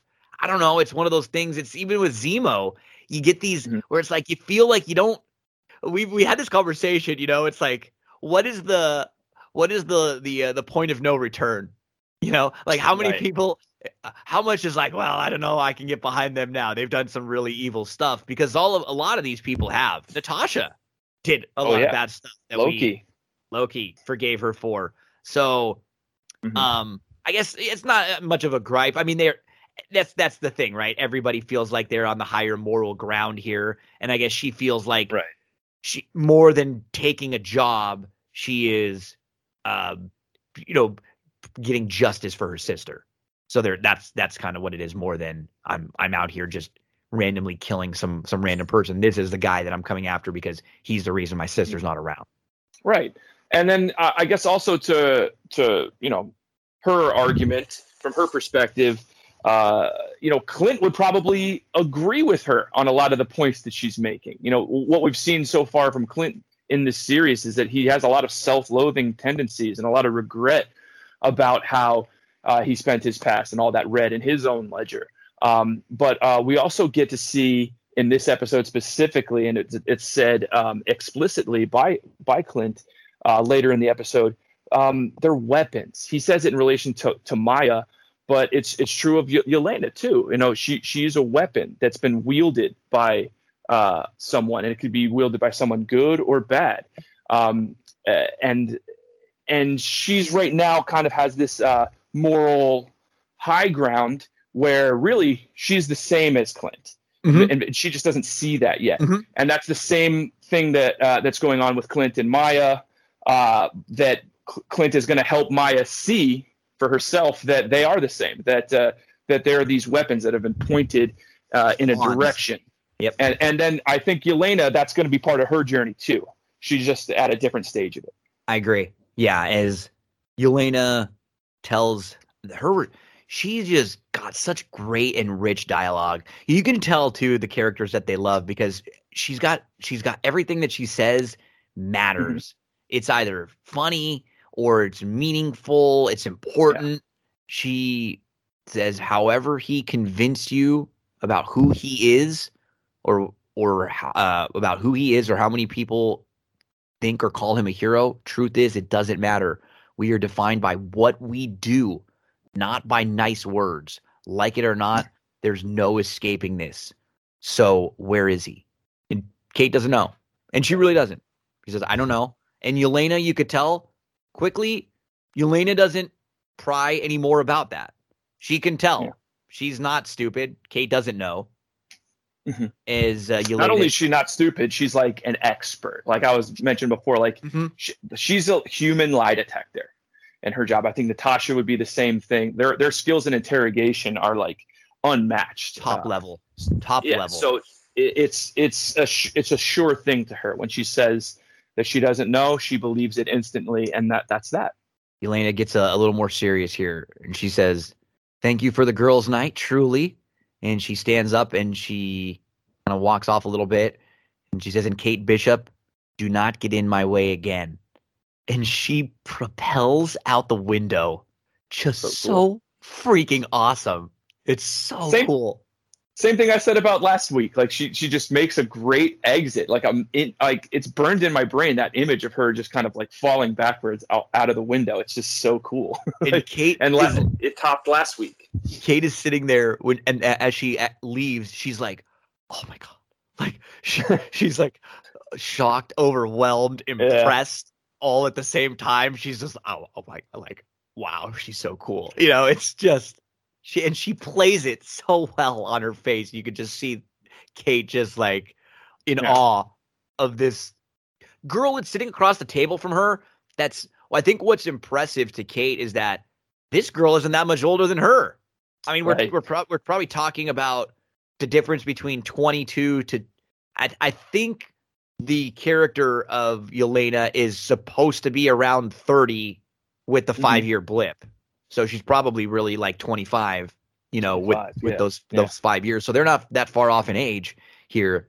So they're peers, if anything, and she's looking around like, oh my gosh, this is this young girl. look at look at how far behind her I am. She's freaking propelling out these windows, and I'm walking around with my 12 year old archery costume on, right. you know, with my bow.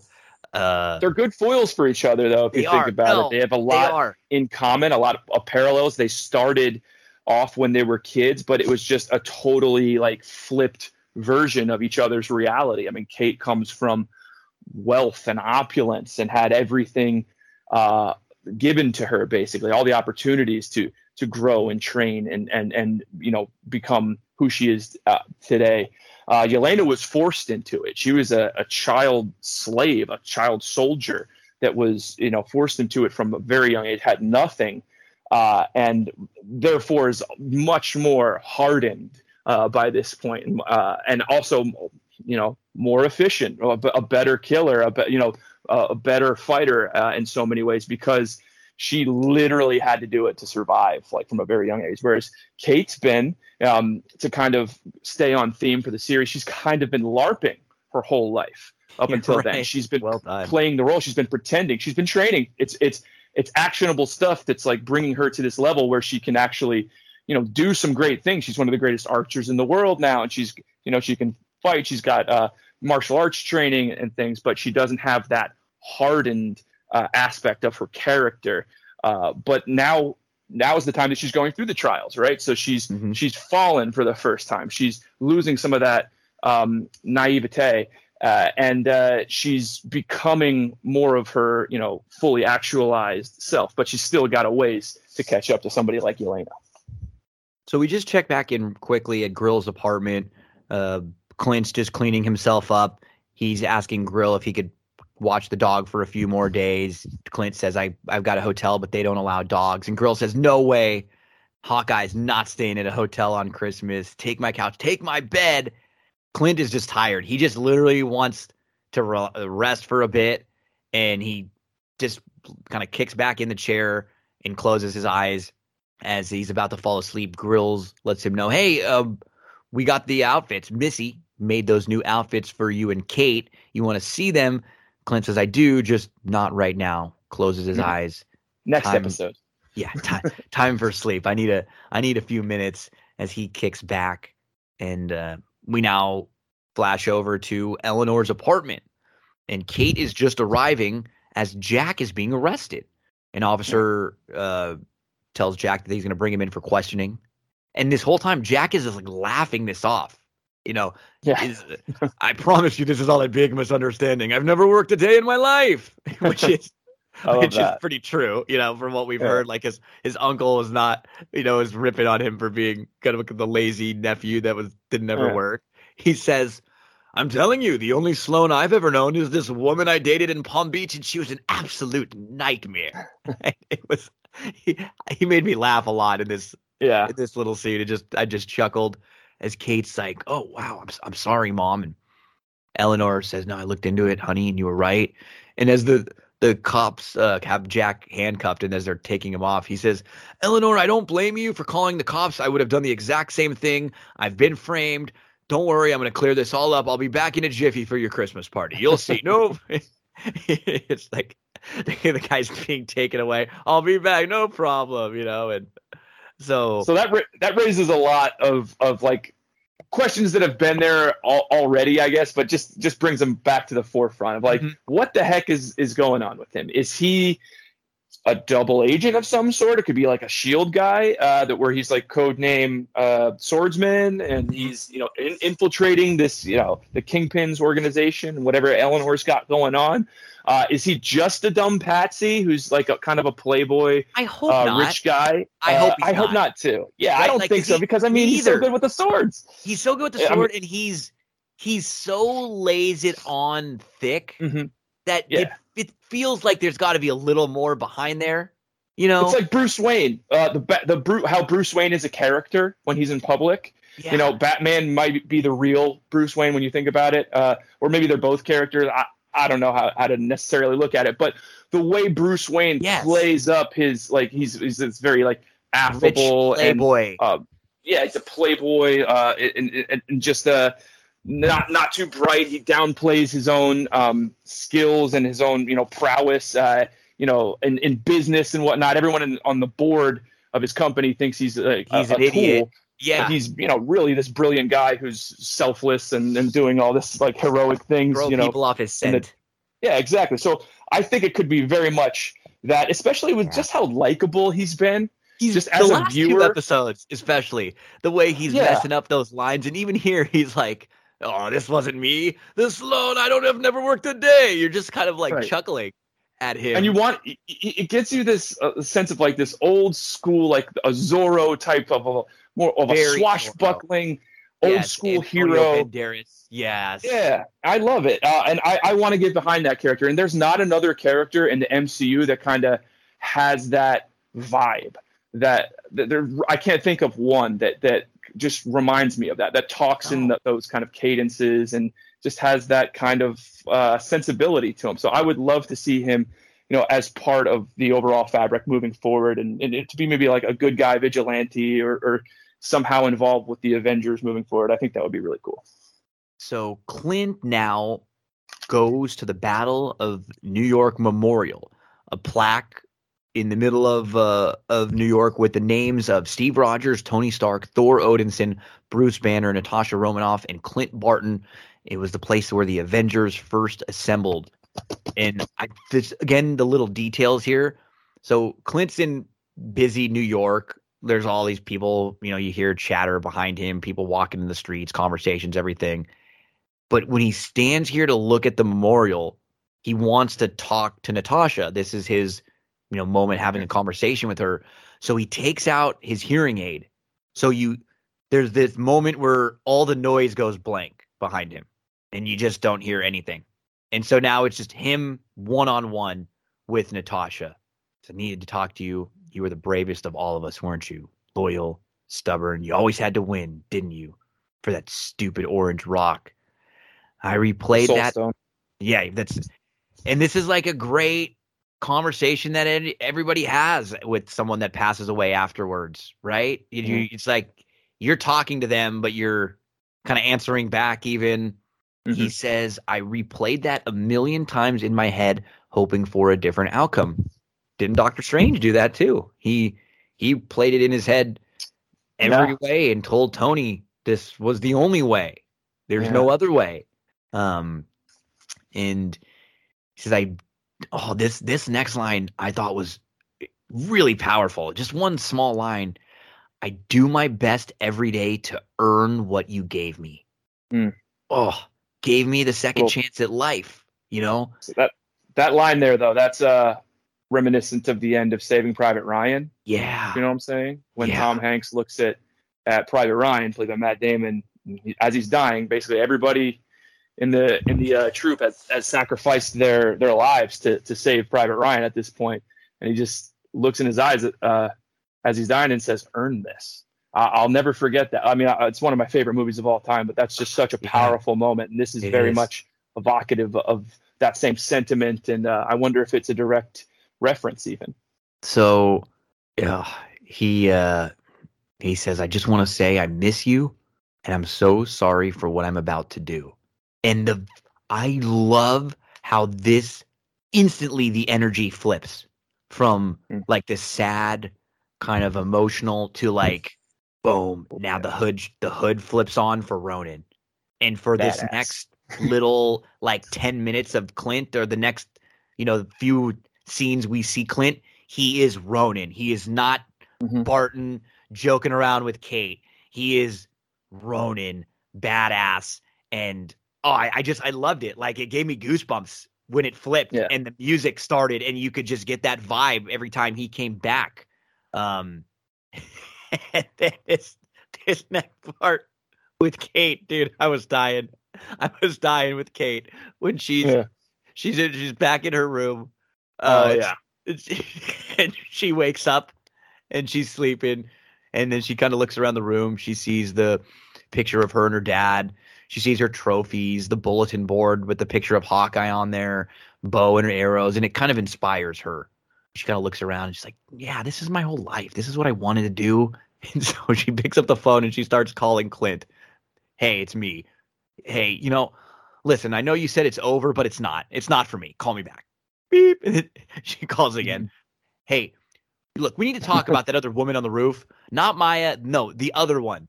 No, I don't want to say much more on the phone. Call me back. she calls Yeah. again. So, you know, the, the police arrested Jack, which is all pretty crazy. Uh, would be great to discuss. Click. so, yeah, okay, sure. I've screwed up a few times. Okay, whatever. I'm still learning. Click. she so she Love calls it. him again. She like uh at, at that point she's getting pissed. So she Yeah. flings the quarter across the room, the trick that he Yeah. taught her. But but she's just off. She's like all flat like her emotions are off. And it, it was kind of one of those things where I was thinking about like I'm sure you've had a few of these nights, Tim, where I have where it's like you're you're a little drunk or maybe a little smoked a little or something. You're you're under you know you're feeling nice and Yeah. you're you're having this moment with someone where you do something that is like I could not do that again if I tried. There's no way. Right. It's almost what I was thinking about here, where it's like they were drinking when she flipped that coin. You know, Clint was teaching Yeah. her, but it was a moment where it was like, "Oh my god, did you see that beer pong shot I hit from across the room? I banked it off this. There's no way Yeah. I'm doing that again." You know, it, was kind of kind like, of what we talked about last week about how you know there were some people maybe who weren't so into that she was able to do that so quickly. It was kind of a Mary Sue moment, but Mhm. we kind of mentioned that you know it, it was a it was partly a lucky shot. You know, she's Yes. she's inclined to to to pick something like that up, but she's not gonna be able to hit it every time she takes it. and this just you know sh- shows that in a, a really funny way i also i really love this scene it reminds me a lot of that classic scene in jon favreau's uh, 100%. swingers Which, and you, you have to think Jon Favreau when we're thinking Yeah, of this I mean- world, right? He's He- the he- the sw- he's so in the mcu ingrained in it so that is such a great that swinger scene where he keeps yeah. if folks if you don't know the scene we're talking about he keeps calling this girl who gave him his number over you Yeah. know and over and leaving messages and her voicemail keeps cutting him off and he keeps calling. He does it five or six times and he's going through like all the emotional stages yeah he's funny and then he's like so you hate me? Is that what what did i do? What did i do? Like what did you do? You know he's going through everything and then he calls back again at the end he's like i'm sorry i'm i'm sorry i'm just Yeah. great and she finally picks up the phone and she just goes don't ever call me again. Yeah. And it's it's great. it is it's a so- classic scene one of the best in that in that movie. Uh so i, I just i couldn't help but Yeah. think about that when this was going on. it was so good and she she she calls again. Do you think i want to do this clint? You think i want to leave these Yeah. messages like a crazy person? No this is your fault. And she's, she calls again and next this isn't over barton. I'm gonna find you. The mailbox is full and cannot accept any messages at this time. She gets a response from the voicemail Yeah. it just uh yeah this is it just is genuine. How Mhm. this is something that so many people do right? Like you're calling and screaming out your ex or something and you just fill up their voicemail because they won't pick up the phone and they keep pressing ignore. They're like blocking your number and this is just really really good Yeah. stuff there's just a whole emotional arc within the you know a one-sided emotional arc it's uh, that's always funny and she just slams down her phone all frustrated and we man i laughed a lot in this episode i've laughed a lot in this se- series and it's yeah like you said, it's not. And I laughed and smiled in Spider Man a lot, but it, it's Mhm. not. Um, they're not. It's very just kind of genuine. They're not hitting you Mhm. over the head like with like super corny stuff. It's just you. The situation is funny. The the Yeah. characters with what we know about them now, where they are, it's funny, and we we get to the tracksuit mafia, and these guys are driving, and they're listening to Run DMC yeah um the uh the is it Christmas in Hollis? Is that what it is? I think. yeah Um, that's the one yeah the and so as they're listening to the song and they're driving, they're like, oh, the one guy's like, Run DMC, oh, classic tracksuits, and they Yeah. start like going through famous people that have worn tracksuits through the years. So they mentioned this guy named Tommie Smith, who was a, an Olympian, and then and Yeah. then the guy goes, or the Royal Tenenbaums, and then the other guy goes, Tony Soprano, forget about it. And the one dude goes, Royal Tenenbaums, come on, we don't look like the Royal Tenenbaums, do we? And then the guy goes, yes. And, yeah. and these, they're just their interaction here is so funny because you know what we don't see anymore? What brass knuckles? Oh, what are you gonna do? Pull them out of your pocket in the middle of a fight? Wait one second. Let me put on brass knuckles to punch you in the face. And it just their banter is Yeah. just like dumb criminal stuff that just lights me up every time. It is it's so Yeah. funny. And as they pull into the parking lot and they're, you know, deep in this very serious conversation about if they look like the Royal Tenenbaums and brass knuckles, an arrow goes right through their windshield. And then the uh there's a message in the arrow that says, Maya, meet me tonight where you first met Ronin alone. And the, the one guy goes, this is good. But we're not Maya. and it was just, it was like a minute scene, but I laughed like four times at these bros Yeah. in the in the trust of bros. You know, they're great. They're great low level criminals. so funny and I, I just keep thinking that every time that they're they're they're showing them in this light that they're setting up a big twist where they're they're going to show how dangerous they really are i mean these are criminals they've obviously killed rob. They've got guns. They're throwing molotov cocktails in the first episode. Like there's going to be something bad that happens and i can't help but think that uh, that they're going to show how dangerous they are in this final episode. To kind of just as a as a total switcheroo on this, they're they're letting us kind of let our guards down about these characters, and I think that they're to, re, you know, reveal themselves to be you know tr- you know truly dangerous if you know stupid and funny at times. So our next uh scene is with Clint Ronin. Clint. He he Mhm. calls his wife Laura. And even when he's walking, he's got the hood on. It's raining. It's dark. Ominous music playing in the background. And the he says, Hey, we need to talk. Gosh, like every time Laura, she's so cool. She's just Yeah. so cool. Like she's just such a great significant other. She's like, uh oh, no fun conversation ever started that way. He says, Look, I'm sorry. The problem just keeps getting bigger. This Maya is relentless. She's got her hands on the watch, which is interesting because we didn't talk much about the watch really in this episode, which was Yeah. kind of a big thing in some of the others. So they didn't reference it much, but we just got that that little tidbit. He says she looked into our family. Someone has hired a black widow, and I don't want to think about where all this goes. Or says, No, Clint, we've been so careful. Really? I mean, the kids and I were so far away. Clint responds that it's not far enough. It's never far enough. If this does, if I don't end this tonight, it's just a matter of time before the big guy gets Mhm. involved. The big guy is so scary that it makes Laura go, Jesus, are you sure? Laura, who knows that Clint has dealt with Thanos and like crazy stuff. This guy makes her go, Jesus? So Yeah. Clint says, I can't be sure. It's just a sinking feeling. And then, gosh, she says, follow your gut. It- n- Isn't that what you wanted to hear? She said, listen, you didn't call looking for permission. You don't need it for me. I trust your judgment. You do what you have to do. And you know that I'll always understand more than anybody else ever could. Hmm. Hmm. Right? We both did the hmm. So That's definitely an agent of some sort.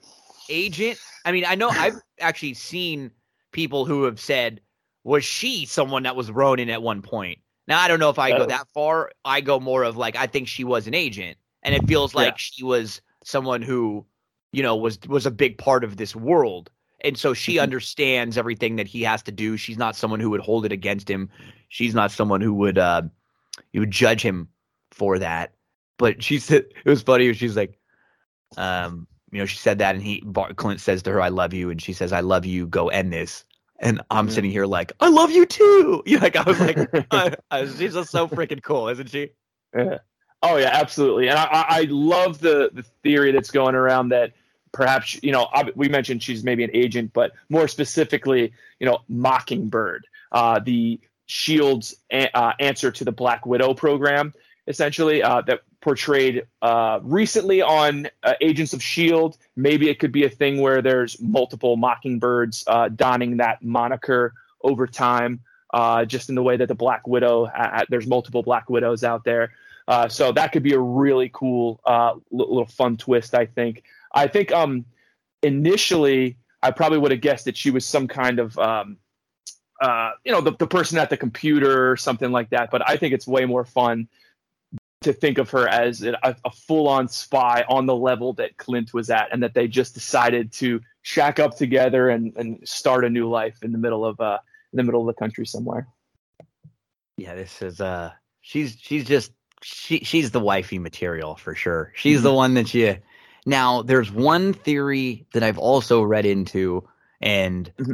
again these are we're just throwing some stuff off the wall here, yep. some of these things. Um Coulson used to wear the Rolex. Yes, yes. And Glad so you mentioned that. He is someone who we think he's gone. Now, mm-hmm. maybe he they are trying to protect him, and we could, with what's happened recently, if she was a former agent, if she was someone that worked with Coulson, that could easily yeah. tie into the Agents of Shield show.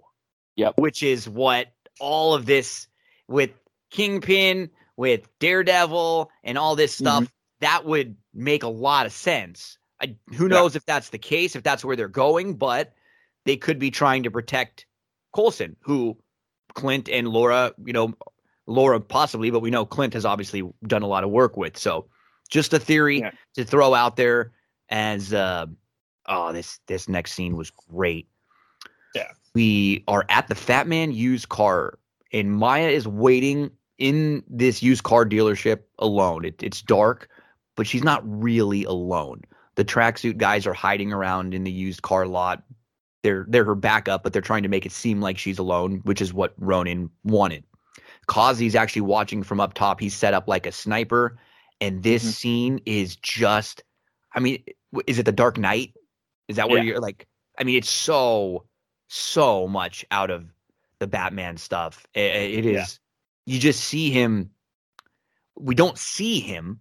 We just see one at a time mm-hmm. the tracksuit mafia guys being plucked off. Just boom, yeah. there goes there goes one. Boom, there goes another. Boom. And then from behind Kazi, we just see the Ronin sword. Kazi kind of turns around and says, mm-hmm. Okay, hey, let's talk. But Clint just knocks him right out. Boom. Right out. And the y- y- Maya can't hear. So keep that in mind as she's looking around, but every time she looks, one of the tracksuit guys is gone. Yeah. And she like can't see them where they go, but she can't hear. She's deaf. So she keeps looking around. She she knows he's here. She notices something is up, but yeah. it's not like you or I sitting there who who would hear what's happening. You'd hear the sword, you'd hear maybe a scream or you'd hear somebody fall to the ground. She can't and by the time she turns to look every time Ronin Clint is one step ahead of her, mm-hmm. she shoots her gun off a few times, mm-hmm. but then she empties it and we hear the sound of the Ronin blade. And we see Clint walk out of the shadows in yeah. full Ronin gear with his head down. Buddha. Oh, that moment is great. Really, cool. really yeah. great. And Maya, so she's got the she's holding the empty gun in her hand. Yeah this move that she pulls is so cool. This is like the move that I will pull in a fight. Like I'm not kidding. this is like there are two things that I learned when, my, when I was young. Was was try to distract in any way, shape, or form. Mm-hmm. So she goes running at Ronin. She releases the clip of the gun and she yeah. like throws it at him. She yeah. launches the clip, and what that does is it's not the clip. It's, it's not going to kill him, but What's cool is it as it goes into the air, it's going to draw your attention. Yeah. When somebody throws something up in the air, like you're going to look at it for a second. And so, what does that do when kind of he looks up at it? She's able to attack. It was like this perfect strategy. It's awesome. Yeah. Like I just I freaking love it. And um, and then they battle here, and she uh, Clint takes her to the ground, but she comes back up. She ends up kicking the sword away from him. He's able to gain it back, and he walks over to her with the sword. He has her. He has her dead to rights if he wants, but he doesn't want to kill her. Yeah. He takes off of his mask and So before we get to the part where they talk, what'd you think about this Mhm. scene where he's plucking them all off and then the little fight stuff between him and Maya? it's so funny that Batman just owns this type of scene. Like, it, it, Batman established it so that now every time we Like, see this this, Batman. we're like, this is always doing the Batman thing. Yeah, killer. And I, I'm I'm here for it. As long as it's well done, I I, I want to see that. But yeah, Batman absolutely lives rent free in my head whenever I see those. Uh, those scenes, and, and as they should, because uh, Batman uh, laid the, the blueprint for that sort of thing and did it so well. And in multiple movies, I think you said Dark Knight, but I know there's a scene in Batman Begins like that. I'm pretty sure Tim Burton's Batman has a great scene uh, that's very very similar, where he's just picking people off from the shadows. So it's it's just a it's a classic uh, thing for for superheroes in general, And and, you got to give the shout out to Batman for that for sure. And I love the um the action with. It was it was a quick scene. Uh, yeah, it wasn't, the- it wasn't my long, but my favorite part uh, was the one that you mentioned that that clip how she launched the clip i thought that was really clever well done. And we also got a little bit of her taskmaster-esque uh, fighting style uh, where she kind of is a mimic. Um, so i thought that was really cool. There's the clanging against her um, her prosthetic leg which is a nice uh, interesting detail for her character. You don't see a whole lot of fight scenes in, at all uh, with characters that have prosthetic legs. I mean, the only one I can think of, uh, or limbs in general, the only one I can think of is recently what was a Razor Fist in Shang Chi, but that's like a totally Yeah. different spin on that. He is he's he's got a actual giant blade where his arm should be, uh, but yeah, just a really cool scene. Jax Paid it off well. and then the- from uh, Mortal Kombat. Yes, good, good point. Yeah. we saw the newer one a couple months ago on the HBO Yeah. Max. Yeah, I yeah. caught that. Yeah, yeah, yeah. And um, yeah, I, I liked. Uh, ultimately, I really enjoyed once he got the better of her in this this exchange. Uh, I think I enjoyed that even more so than the the action, uh, because it, it was it was the culmination of their characters, and they they they, met each other, and then again we're seeing.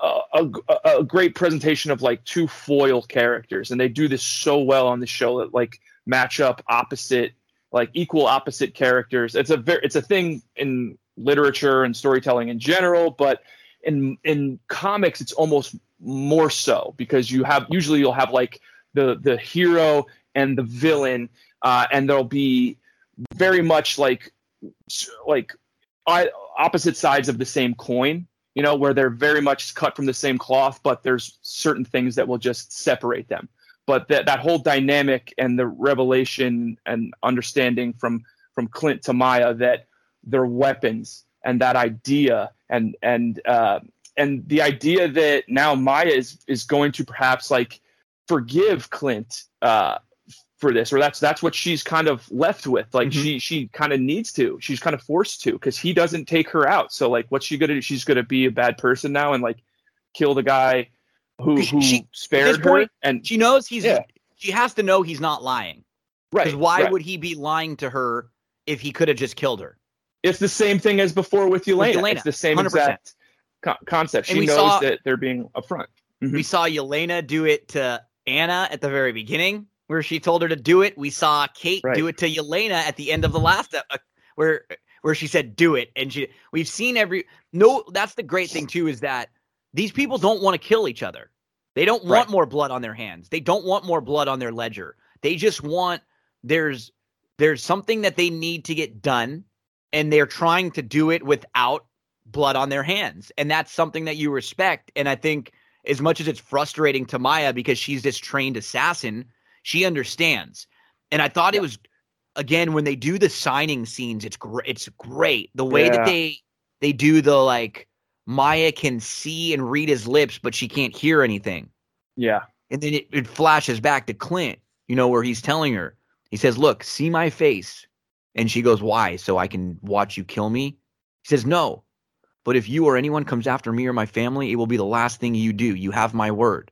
You and I were the same, Maya. She says, We're monsters. He says, No, we're weapons. But Yeah. when you're filled with rage, it makes you blind. It could be used, manipulated. Trust me, I know. He says, I was here that night tipped off by an informant who works for your boss?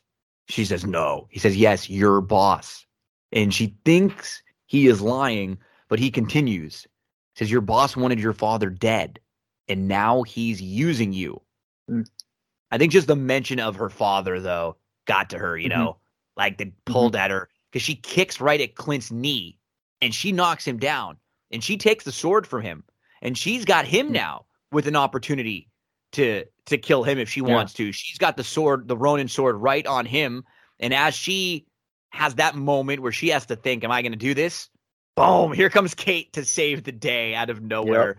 Um, you, I thought it was great because I, you knew Kate was going to show back up, but at this moment, I was so invested in the scene with Ronin because the way Yeah. that they do it, you're so like, oh, it's this Batman thing and it's dark and everything's going, and then he's invested with he's he's going with Maya. You, you kind of not expecting Kate to show up.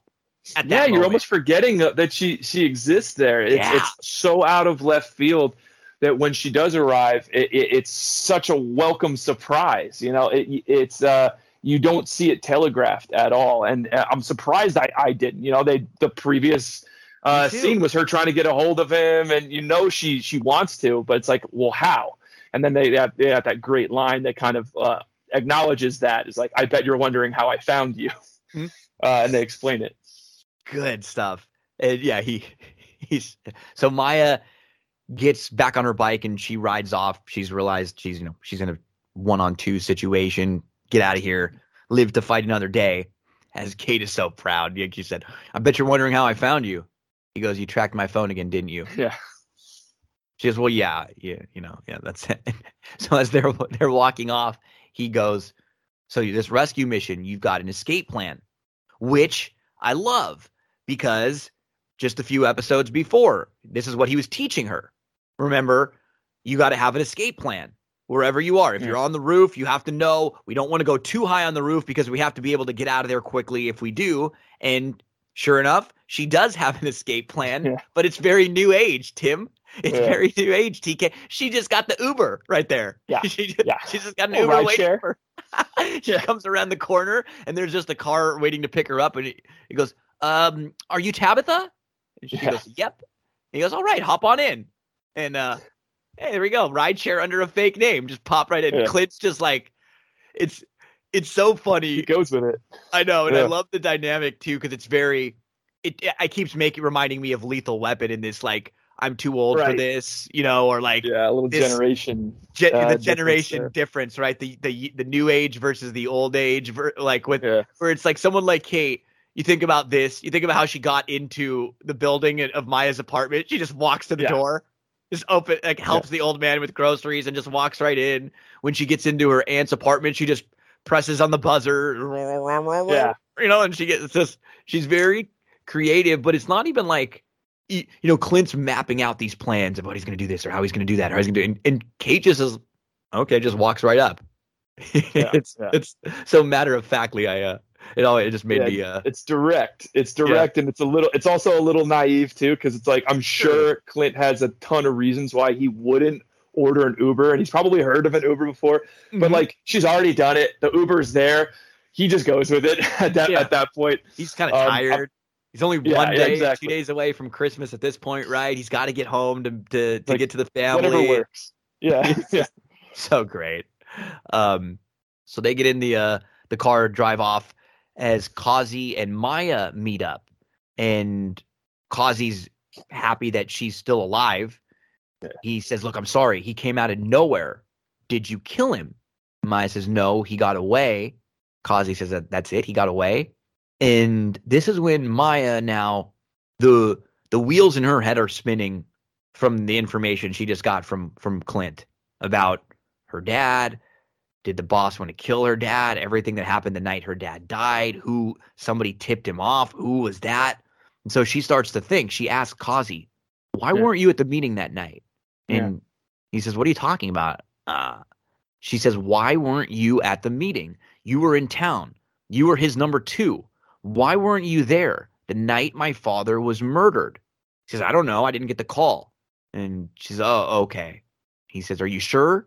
And she's, "Uh, yeah, yeah." And then she just drives off. So she's obviously she she Mhm. knows, and they're they're letting us to believe. Which which is kind of funny because Kazi hasn't come off, and uh, maybe that's why he didn't come off Mhm. like a bad guy, like a horrible guy, Right. right? He came off like someone who genuinely cares about Maya. It seems he learned Yeah. sign language just to be able to interact with her. He's Yeah. sit, cleaning up her wounds in one of the scenes before, uh, but it does we we are led to believe that he's the guy that you know uh, gives her father up. and it, that- just makes the betrayal that much more painful for for Maya because he is clearly uh, the one that she's closest with. It seems like maybe they have a romantic relationship. Uh, they haven't gotten too deep into that, but it seems like that on the surface. Um, so it, it would be just the ultimate betrayal to find out that you know the the person you love was involved in murdering your own father. Uh, and then uh, on top of that, it's her boss too, sh- who she has a loyalty to. She's now found out has uh, been involved in that too. Which so her whole world her- is like just upside down. I mean, we Her don't, uncle, her uncle. I was know. gonna say, and we don't. I don't know if it's her uncle, uncle, or if it's like right, a right, fictional uncle because now what we're kind of being led to believe is the scenes where we saw Maya as a young girl training in the karate dojo. Yeah. That almost looks like it's like a mafia training ground for kids. Mm. Like where they're I wonder. they're like breeding the next generation of tracksuits, you know? Right, Like right. getting these kids ready uh, you know, fought ready and and that's why, you know, when they when her dad leaves, uncle's going to drive you home, you know, he's already at the dojo kind of looking at the next crop of recruits, you know, that are that are Yeah. going to come in and and uh, and be their soldiers. So the uh the Maya Kazi relationship is definitely heating up a little bit here Oh as we now get to we get back to Kate and Clint, and they're in the Uber, and she tells Clint, uh, "There's one more thing we should worry about. You remember that girl from last night, the one in the mask? I spoke to her. She said she's Natasha's sister, and Clint knows her, Yelena. So I thought about this for a second, and this was one of those mm. things where I think some people might go, "Really? Like, how does he know her?" But then you stop mm. and think, she knew his family. Natasha knew his family. They were Yeah. that close. They it, Yeah. and, and to me, it, it's it. This isn't like a plot hole as much as it's the opposite. It shows you how close these two were. That hundred percent. they were 100%. the type of people who would know everything about one another, everything. Yeah. Because I mean, they even there were moments where they're doing they're on missions and they're sitting up in abandoned basements for days at a time, sitting there, right? The- Exactly. they had to share everything with each other probably at so many different moments so I, this was just a like a really brief line in passing but i Mhm. thought it was it was very important just to let just to know he knows this he knows a lot about Yelena i'm as, as he knows or uh, much as much about natasha as anybody else would have Yeah. In fact, I would have been surprised if he didn't know about absolutely Yelena. i agree it, That it would have have felt worse if it i completely agree who are you who's Yelena? I w- that would have Yeah. felt disingenuous Yeah, would've- that- that- it just doesn't jibe with what we know about how close they were. They wouldn't keep that type of a secret from each other, or secrets at all, really. So as they get out of the car, uh, Clint noticeably favoring his shoulder, Mhm. and and then oh, there's the moment. So they're walking, and as they walk off, we Yeah. we just see from behind Clint hand Kate an arrow. Yeah. and I just went, oh, it was this like Presu- presumably, it's the one that she shot earlier to to, to save his butt, Mhm. and yeah, it's such a great moment, right? It's it's so symbolic of like their literal passing of the arrow, not the Yes. torch. You know, Like, yes, yes, so true. Great stuff and um they so just a quick little look at eleanor Mhm. and then we see yelena is actually following her. Eleanor walks into a building and yelena looks up at the building. We don't see what the building is but we do see yelena knows what it is. I think with just kind of a look up yelena is able to recognize where where eleanor is going. So we will know where Eleanor was going and what building that was in the next episode. Yeah. But we finish up at Grill's place with Kate, Clint, and Grills and Pizza Dog here. They're just having a good Yeah. time, man. Grills is like one of those characters that's so lovable. He's kind of come out of nowhere, and you're just Mhm. like, when he's on the screen too, he's he's great. He's not like stealing every scene, but he's just like, ah, Grills. That's Grills Yeah. is there. That's good. And Grills is playing with the dog. And I thought that this is like a a, a scene that it's so unnecessary to have the the little tricks with the dog when they come back, but mm-hmm. it just is it's really genuine. It's just this cool moment where the dog likes Grills a little bit more or seems to obey and pay attention more to Grills than to Kate. And Kate's kind of like, oh man, I wanted to do this trick with the dog, and they're trying to get the dog to dance. And it's just this like I mean, if you had if you've had a pet before, we've all been here in this situation. Like I my my dog, I Bug does the tricks, but Ellie won't do the tricks. But like when I do the tricks with Bug, then everybody wants to go, oh, like, will Bug listen to me if I do if I tell her to do the tricks, you know? And like, my little nephew always is like, if I tell her to sit, will she sit? Like, yeah, let's try it, you know? And this is that that moment here. And as as they're kind of having a, a cool little cute laugh and and eating and and sharing this uh this moment with the dog kate's phone rings and a text comes through and it says kate bishop i found out who hired me and the way they did this was so great you know Yeah. because they just have it come in one line at a time Yeah. so the first line comes in and and then you get the dot dot dot like the text is coming through. So we're waiting and it's like waiting, we're waiting, we're waiting and then the next thing that Yelena text Kate is Eleanor Bishop. Dum dum dum. Nah. Thought you deserved to know and then she sends a picture. So Clint sees Kate looking down at her phone. He notices, you know, she's something's up. She's distracted. He says, "Kate, what is it? What's going on?" She, he hands her phone to Clint. Look at this. Who's that with my mom? And we see a picture of Eleanor and Kingpin together. Mhm. And Clint says, Well, that's the guy I've been worried about this whole time. Kingpin. You're a mean one, Mr. Yes. Grinch. You really You are. are real. So great. They go right into uh, the uh, the credit scene, and that's the song playing, The Grinch, and Yeah.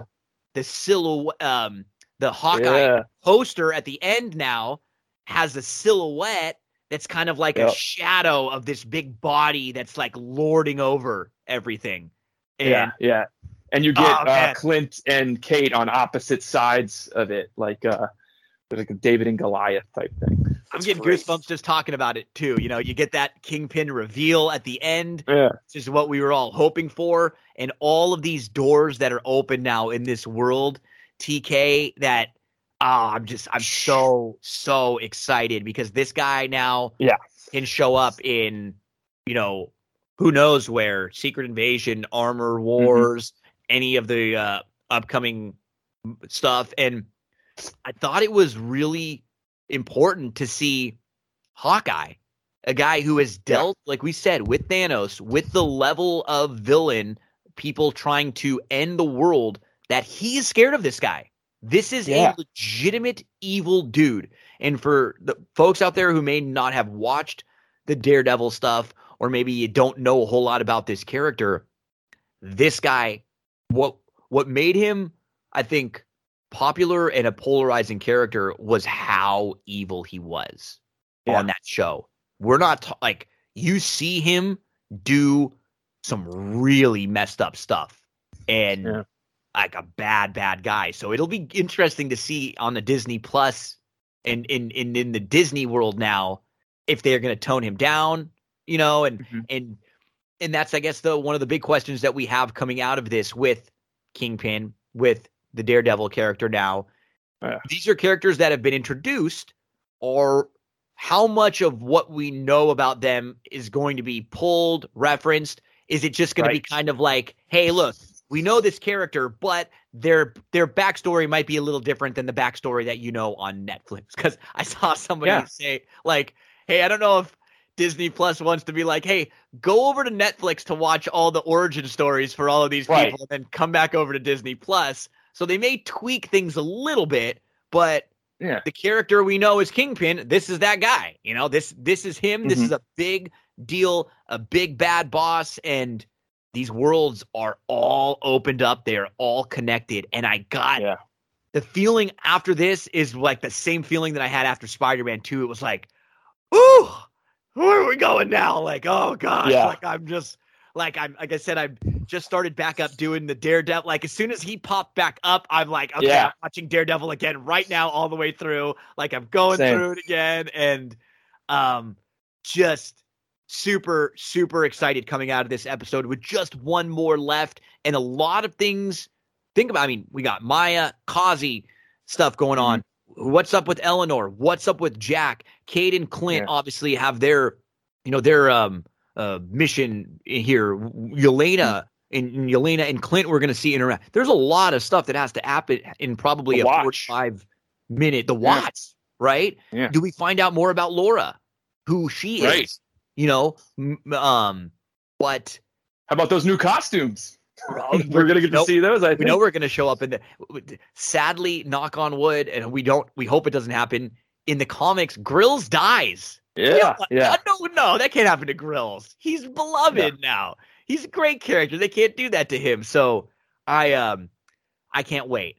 I cannot wait. We have Yeah. one more episode left. We'll put a bow on hawkeye coming uh, in the next uh, week or so and we'll finish Mm-hmm. that one up so I know with one episode left, Tim, where are you feeling about Hawkeye five uh, five uh, five done?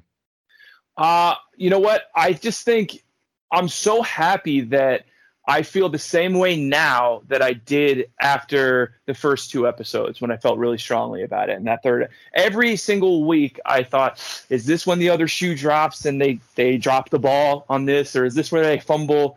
You know, the last act. You know, we, I say this every time we get to you know the the end of a series. Marvel, uh, when they miss, it's usually in the third act. So you know that there's always that pressure for them to, to to bring it home and to stick the landing. So far, they've done a really good job. I mean, we thought they stuck the landing with Loki. We thought they stuck the landing with WandaVision, even if it had a little bit of shakier uh, portions toward the end. Um, this so far, Hawkeye has been the most consistent quality uh, program on on di- of the Disney Plus Mhm. MCU shows for me. Absolutely, from I- top to bottom. Maybe you could put Loki right right next Yeah, to it. I- They're, I they're pretty they would be- close. Yeah, I agree. I would agree. episode to episode, my enjoyment has been pretty much the same, and there's been about the same number of standout moments, Mhm. fun lines, quips, action moments, uh, you're just gonna remember. comedy. Yeah, just little things that stand out that that make you go, "Oh, I really loved that."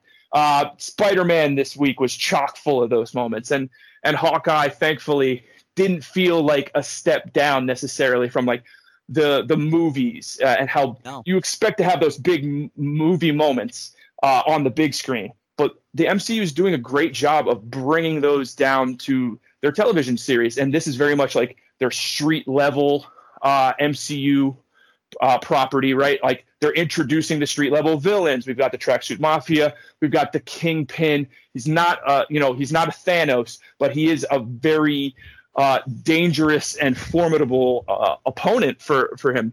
And uh, there's a lot of stakes in this, but the stakes aren't world or universe. It's Clint's family. It's you know Kate's family. It's important things to these characters that we've come to grow and love. But um, and the stakes feel high, but they don't feel grandiose and epic in the way that a lot of these um, recent MCU properties have. And that's a good thing. I think. It's I needed. think it's They can't all be. They can't all be Yeah. end of the world every day. There's got to Exactly. be smaller stakes that could lead to bigger. And this Mm-hmm. this is what needed because this is really. I mean, we know Yelena, so we know her a little bit. But as far as we're talking about with, um, you know, with Kate, with Maya, with some of them, this is their intros, right? This is Yeah. kind of low level for them. So, Hawkeye, one more episode to come next More. week.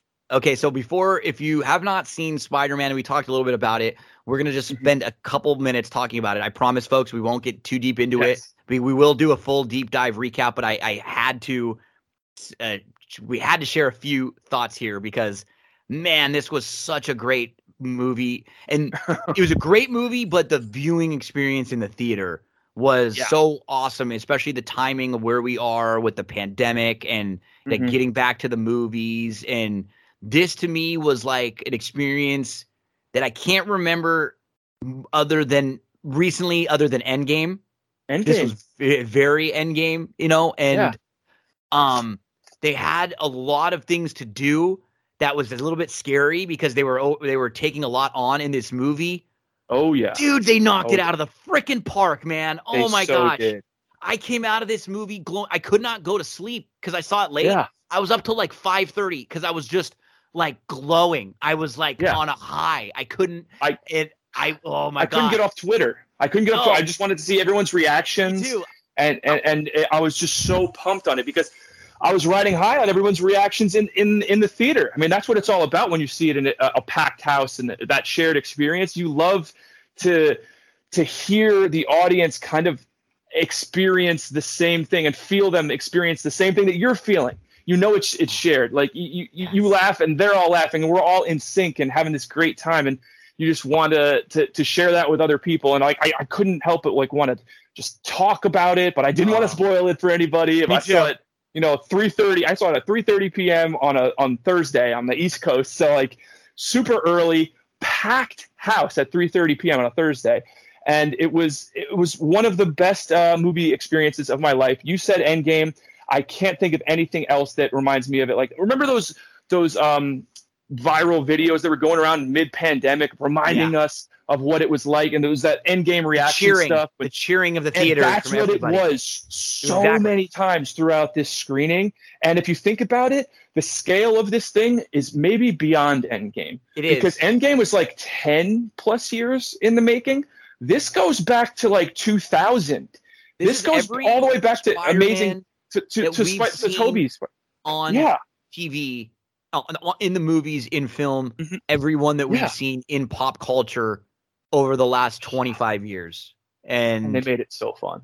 the moment, um, and I gotta say, and the moment that Andrew Garfield pops up, that was one of the greatest and will go down as a like I'm getting goosebumps again just talking about it. Yep. It- like he pops in and the crowd the whole place goes nuts and he's kind of just looking around for a minute yeah. like what where Yeah. am I? And then I will say so and again like I just want to mention one or two more things we won't get too Yeah. much into it but he was amazing in this and I use that He word on purpose and like Mhm.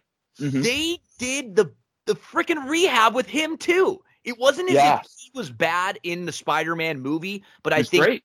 of all of the Spider-Man, the three of them, he was probably more widely regarded as the number three of the three. Not, I don't think Mm. by his fault. I think just because of the movies weren't as good. Honestly, Right. that's probably what it was. Like the directing and those movies just weren't as good as now we're in the MCU and Tobey was the first Spider-Man, really, right? He was Tobey, you And- know. and those eh. movies are great. Spider-Man one and two hold up, and there's something about them that is timeless and classic. And I think even even surpasses this No Way Home film, which I thought was amazing.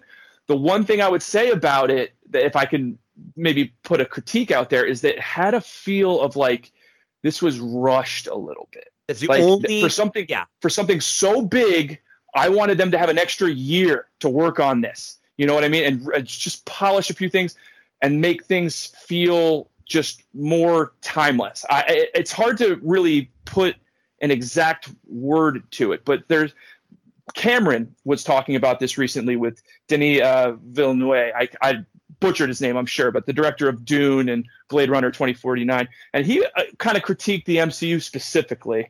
I know it's getting cli cliche for uh, some you know big time directors to do that, but he kind of compared like when he thinks of epic filmmaking, that the MCU doesn't necessarily always feel epic, and I kind of interpreted that as to what I was feeling here uh, with when I'm looking at the Sam Raimi movies. It seems like they're they're built so meticulously, and it, it feels like they were storyboarded and. And, and I know just from from a little insider information and from following the the stories that they were they were finishing Spider-Man No Way Home like a week before they released it still.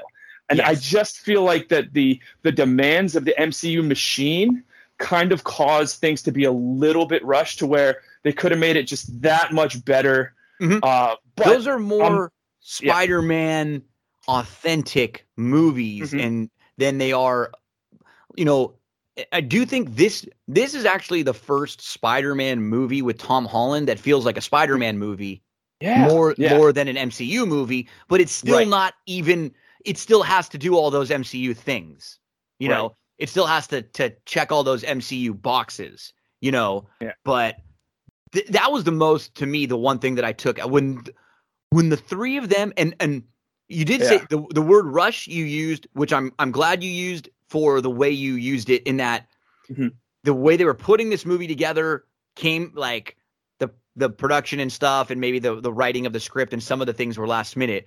But the fact that those three Spider-Men were on the screen for like an hour or like yeah. I could I didn't I would have never guessed they were going to be in the movie together for that long. And that they had small human moments. Those were my favorite things. Oh my cracking gosh. backs and the, like the back little, crack. Oh my gosh! Or just talking about like Oh, yeah, producing your own webs and like the differences in their in their powers, and they're just ask being curious about the other uh, Spider-Man, and then them immediately kind of feeling like they're brothers too, and getting a brother dynamic with it. And I love that you mentioned Andrew Garfield in it. I think he's had such a great year. He's such a phenomenal, lovable actor. Um, the Tick Tick Boom movie that's on Netflix, he absolutely destroyed that movie. I mean that in a good way. He he crushed that role. It's a great movie, a great time, uh, and uh, he was my favorite Spider-Man in in this in this movie, No Way Home. He absolutely stole every scene he was in. hundred percent. He stood out, and it was I. You know, I'm a big sports guy. I was one of the recaps I was reading and listening to was saying like it was like a really good player on a bad team. You know, him- Right. him, in the Spider-Man movies, or like, and then you know, and then in like in in his second uh, Spider-Man, the the one that he was in the second time, it was like a really good player that kind of tweaks their ankle, you know, and you Mhm. kind of you don't blame it on them, and then you, you kind Yeah. of forget how good they are as it, and then when he, I think of the three of them, most embodies Spider-Man, all of the Mhm. Spider-Man traits and characteristics in one. He he has like the the smart guy, but I'm kind of he's got the comedy sense. Like Tobey is a little too and that was one of the complaints about him. He's a little too just nice guy, right? Mhm. Like Spider-Man was a little more wisecracky, you know? right, And especially and- when he's Spider-Man. Mhm, And Tom Holland is still the some of the gripes on him was that maybe he's not quite as funny all the time. You know, he can kind of be, but like Garfield is a legitimate actor. This dude is good, and Yeah. it was like you could tell this was again Feige rehabbing, rehabbing. Yeah. He knew they And- knew they they played into it. He was Spider Man three. He even said, "You're Spider Man one, two, three. Right. They acted like he was the least important of them. You know, Yeah. he he embraced that, and then he got his moment, the save. Dude. that moment got Oh, me, man. I was like, it was- absolutely. it got me. It was it was so emotional that that that I mean, like we said er, earlier, redemption is kind of the name of the game here. Uh, uh, rehabbing, you, you mentioned earlier, on so many levels, on the story level. So the characters all got to have their redemptions, and in a lot of ways, they didn't get to do that in their first movies because think about it. Spider-Man, the the the, the Raimi films, the third one was poorly received, and the fourth one never happened. But there was a, supposed to be a fourth one, so we never got that resolution.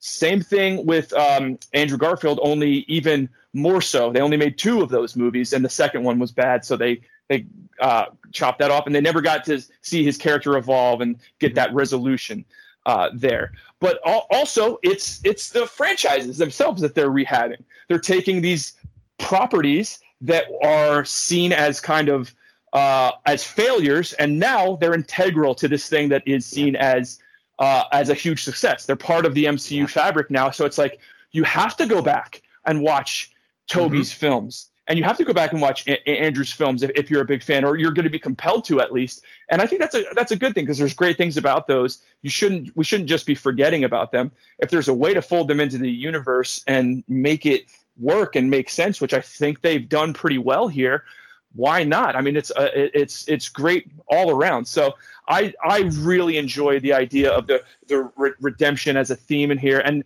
also uh, that extends to the villains of the story. Yeah, that they all the, got the, it. The story is not about de- defeating these villains; it's about redeeming them.